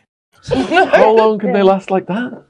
Uh, well, if they've not eaten, probably about five minutes. But Jesus. if if they've had a decent meal, they So they've got to have a decent lunch before they come Yeah, in. they can pass out otherwise. Oh. Yeah, because you've got your hands up, it affects your blood pressure. So you've got to be really careful with it. And that gives them a sexual thrill. Yeah, yeah, because they feel vulnerable. Like, So they're up there naked. yeah, they're naked. Yeah, yeah. So with like normal sex, if we're going to call it normal, I don't know if it is normal, like between a man and a woman, vanilla sex, right? Yeah. So it's quite easy for a woman to feel overpowered and, oh, the one, you know, because we're smaller, aren't we? and probably not being sexist, a bit weaker. For a guy to get that same feeling, because, you know, some guys want to feel like that, you know, it's got to be a lot more extreme. You know, you can't just grab them by the throat and say, right, you do as I say. That sometimes they, they want to feel as vulnerable as they can, so they want to be naked, tied up. And I mean, there's this brilliant spanking bench in the dungeon. Have you seen one of those? Spanking bench. Yeah, not seen one Not of the those. usual park bench. What does that mean? a spanking? So What does a spanking bench look like? So it's, uh, I'm just trying to think to describe it. So you, you basically, this bit goes here, and then, so it goes up like that, like across, and then the legs go oh, is it like one of those chairs you can get massages on? similar, so similar, but your there's- bum's out. you So get their, them for work is, to, yeah, it's um, like that. Help you back when you're at the uh, desk. And you've got to sit on them at a really weird angle. I used to have one. It is a bit similar, but more bent over. So basically their, their, their bum is presented in the air, and then you can like strap them down to it, and that's the perfect spanking position. So there's a hole in it so the bum's exposed. No, no, they're, they're No, bent just over it. positioned over. Oh. Yeah, they're just bent over it, basically. what were you picturing? To spank the bum, you'd have to get in there, wouldn't you? In there. Like, you wouldn't go under, would you? I don't know. I've never. Get over. No. so oh. th- none of this happened in Arizona? So, what? I've written a book called Party Time, and I've, you know, my third wife in Arizona, we had a few things going on, a bit of a few little dungeon things, but not the level that you of your knowledge and I think you, experience. what was it you said you had a sex swing? We had a sex swing. Mm. Yeah. The hardware store thing came into effect. We went and like got bigger, like industrial changing more See, I bolts know you, with you and weren't as innocent. You padlocks, padlocks. Just taking it up a level there. Padlock. You totally. I've learned a few things today. So have you been to sort of sex parties, uh, dom themed sex parties? Yeah, I've been, I've been to a few. I, mean, I think people just tend to think that, you know, it's, it's a mock with people in gimp masks running around. Probably a bit like JJ with a butt plug out of his arse. It's, they're actually a little bit more civilised than that generally. He Like a tends nice to have, bar, a few drinks? Yeah, that's right. You You walk slave on the in, lead. have a little chit chat. Exactly. Is that, does that actually go on? Yeah, that goes on as well. Um, there was this one guy, I went to an event called, um, nice little shout out for them probably, Bitches Unleashed. Bitches Bitches unleashed. Bitches Unleashed up in Manchester. And this guy walked down the stairs. I can't even remember. I'd had a few drinks. I can't remember if he had clothes on. All I remember is the writing all over his body, uh, saying things like, use me, um, I'm a trashy little bitch, and do what you spank me, all this kind of stuff. So he was loving it because he was walking around. Every dom, you know, that walked by would be like, ooh, spank. so you do see stuff like that, but most of the play is restricted to certain areas. Okay. So, because you don't want to go straight into a bar and then just see someone with their bottom spread and like a, a being Still smashed with a strap on, do you? It's not, you know, you just want to sit and enjoy your G and T. You don't want anything on display. So there tends to be separate little areas where people go off and do their thing, which is quite a nice dynamic. Tends to work quite well. But yeah, they are quite fun actually. When I went to that one, they, they had a slave race. So they tied, so say you're next to me, Jen, Right, I'm and your, your right ankle, if, if we're the slaves, get, the, our ankles get tied together with rope, right? th- I think you used to do them on like sports day, that Exactly. race of your, the parent and child race. yeah, yeah. And what they, you race the slaves. Yeah, but they have to do tasks as well. So they've got to have two against two. So that team So a hates that relay team. race. Yeah, so they have to go and fetch something for the mistress, come back, rub the foot for a minute or so, and do something else, and it's which team runs first. So it was a lot of activities and fun stuff as well as the, it wasn't all like hardcore BDSM, it was a bit of a giggle and stuff, which I thought was What was the name of this place? cool. It was, it was called um, Bitches Unleashed in Bitches uh, Unleashed. Manchester. We're up there at the end of the month. There we go. That's not where you met James by any chance. Bitches Unleashed. Guess where we are? How did you meet James? Yeah. Uh, Friends Barbecue. Bollocks. Ah, cover story. Oh, sorry, this James. Yeah. yes. Oh, sorry. Where's, where did I meet you? Yeah, what- didn't We, did we get chatting online or email or something? Yeah, email, and then we met in um, was Watford, I think, wasn't Watford it? In Starbucks or somewhere? Yeah, yeah, it was. Yeah, we sat in Starbucks having our You little didn't book an appointment then. of, no. But what he did do was make a video which has got a lot of views. Let's plug that. What is the title of that video, James? Interview with a dominatrix. And that's on what channel? On it's Vimeo and Amazon Prime as well. And, it's, and this is some of it's on YouTube, is it as well? The trailers on YouTube. Trailer is on YouTube. So, interview with a dominatrix Yeah. on Vimeo and Prime. Yeah. yeah. Okay. People can watch the, the full stuff. So, where do you go from here then in your career? Well, at the moment, I'm writing a screenplay with a producer, which is an adaptation of my book. Is your book So- your personal story? No, no. Ah, have you written your personal story? I've written a first draft, and Oh, yeah. like, do you know what? Some of this stuff we've talked about today is kind of exclusive content to this show because I've struggled with how much do I. I think you've got to be your, your authentic self, haven't you, and be honest. But I've just struggled with the book, and have I given away too much? Can I say that? And I keep like editing and then just coming back to it. So How many words is it now? um, that's about a hundred and something thousand, I think. 100 and how many? About a hundred and something thousand. Oh, I'd love to publish that. I, really? yeah, Well, I can- your story. We've sat here for two and a half hours. So how long has It's it been so fascinating. really? Jen hasn't even demanded a break. Yeah. She's been so I great. always demand breaks. Usually after an hour, I need a break. Oh, yeah, riveting, honestly, we have been riveted. You are a natural raconteur, perhaps inherited from your father. Um, but yeah, that, yeah, yeah. And I'm sure the people feel exactly the same as us uh, watching this. Are there any stories you've left out that you'd like to? Um, was there any on that little bit of scrappy I was just paper? going over I it. don't, I, don't know. think, I think we managed I to think get we, them. I think we did them all, didn't we? I think we did them Yeah, in, in yeah. the in the general. Plus, I can always save something for future. Well, Yes. part two. Would We you would- come we back on love for to part have you on two? for part two. Absolutely. Definitely. Yeah, definitely. Save them for future. So, viewers, please let us know what you have thought about today's podcast and Latex Trooper in particular. I will be having lots of giggles.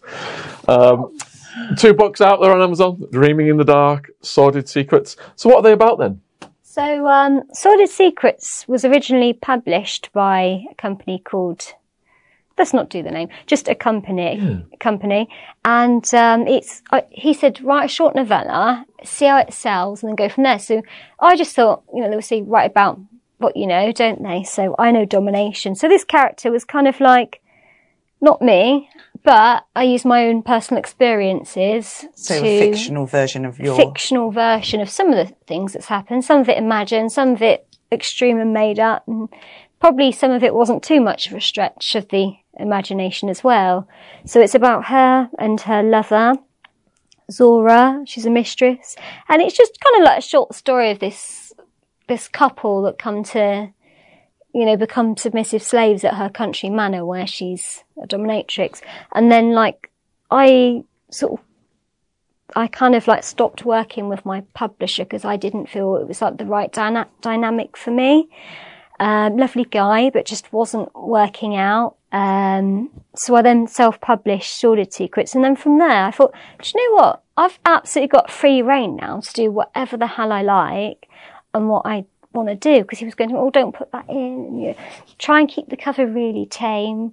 So you know, I think like with the second cover, I've got I've got a chick on the front, like massive boobs in lingerie over a plate of cocaine and a note. I've just I've just made it as trashy as I possibly can. Um, because I think we're a bit serious with the first one. We went, oh, have a lady come out of the car with just a little bit of knicker droppage, quite saucy, but you could read it on the tube. And I think, now I want someone like on the tube with it under their newspaper. Like, I don't want anyone to see me with this. Because I just think covers are so important, aren't they? That's the first thing people see cover title. Yeah. And these days on Amazon, it's just a row of little thumbnails. Exactly. So your cover has got to stand out at that size. Yeah, you've got to grab attention with it. Yeah, and people don't understand that. Yeah, Yeah. when they design covers and they put too many things on them and the titles are too small to read Definitely. at thumbnail size, yeah. But we will, uh, I would love to take a look at what you've done on your life story because Cool. that is abs- I mean, do we- what we touched on today. I'm, I'm sure people are gripped and would love to read the full thing. Yeah. You, you would be my guest. I'll, I'll send it over. Please do. So Kaz can also be supported on Twitter at KAZBXX. And does that link to your OnlyFans as well? It does, yeah. They can find my OnlyFans on there as well. So yeah, come say hello.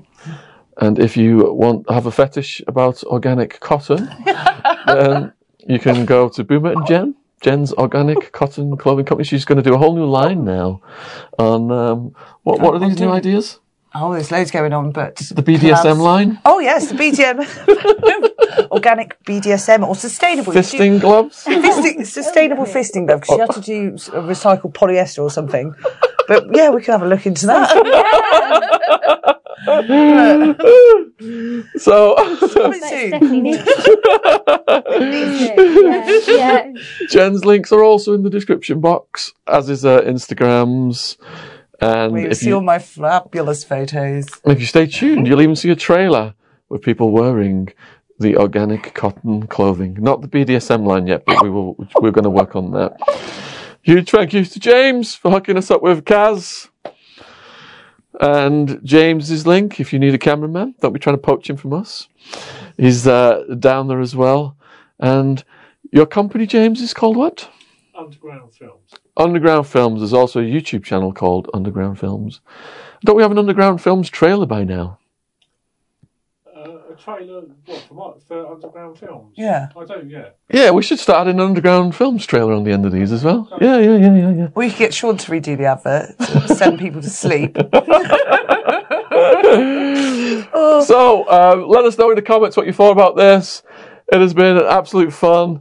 Um, there was a point there where I laughed so hard I couldn't even breathe. I love moments like that.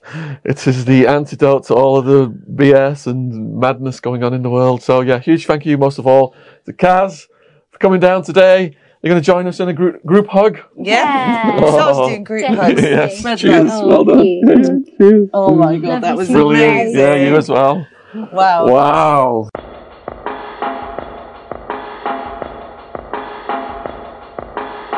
Here at Boomer and Jen, we offer a wide range of organic or recycled clothing. We all know our planet is important. We only have this one, so it's vital that we all work together to slow down and reverse the changes to the environment. Whilst we all know that big industry are having a significant effect on pollution, here at Boomer and Jen, we believe that if we all make small changes, we can do our part. Fast fashion causes detrimental effects to the planet. Not only is nearly 20% of global wastewater produced by the fast fashion industry, but there is a considerable amount of fast fashion ending up in landfill. So let's move away from fast fashion items that are only worn once or twice and start wearing extremely comfortable, durable, and environmentally friendly clothing and ethical jewellery. Boomer and Jen was founded in a quiet town in Devon in 2018. It has now gone from strength to strength as the world is becoming more aware of the current climate situation, helping our customers to buy sustainable, quality clothing. All of our products are fair trade and registered with the Global Organic Textiles Standard Association. Check us out on organiccottonclothing.co.uk. As humans, we're naturally driven by the search for better. But when it comes to hiring, the best way to search for a candidate isn't to search at all. Don't search, match with Indeed. When I was looking to hire someone, it was so slow and overwhelming. I wish I had used Indeed. If you need to hire, you need Indeed. Indeed is your matching and hiring platform with over 350 million global monthly visitors, according to Indeed data, and a matching engine that helps you find quality candidates fast. Ditch the busy work. Use Indeed for scheduling, screening, and messaging so you can connect with candidates faster. And Indeed doesn't just help you hire faster. 93% of employers agree Indeed delivers the highest quality matches compared to other job sites, according to a recent Indeed survey. And listeners of this show will get a $75 sponsored job credit to get your jobs more visibility at Indeed.com slash podcast. That's Indeed.com slash podcast. Terms and conditions apply. Swimsuit? Check. Sunscreen? Check. Phone charger? Check. Don't forget to pack the 5 Hour Energy. It fits great in a pocket or carry on, and the alert feeling will help you arrive ready for anything. Now get 20% off when you use code 5HE Travel at 5hourenergy.com. Expires April 30th. One time use only, not valid with other discounts. Remember, visit 5hourenergy.com and use code 5HE Travel to save 20%. Everybody in your crew identifies as either Big Mac Burger, McNuggets, or McCrispy Sandwich. But you're the filet fish Sandwich all day. That crispy fish, that savory tartar sauce, that melty cheese, that pillowy bun. Yeah, you get it. Every time. And if you love the Filet-O-Fish, right now you can catch two of the classics you love for just $6. Limited time only. Price and participation may vary. Cannot be combined with any other offer. Single item at regular price. Ba-da-ba-ba-ba. Spin your passion into a business with Shopify and break sales records with the world's best converting checkout. Let's hear that one more time. The world's best converting checkout. Shopify's legendary checkout makes it easier for customers to shop on your website, across social media, and everywhere in between. Now that's music to your ears. Any way you spin it, you can be a smash hit with Shopify. Start your dollar a month trial today at shopify.com slash records.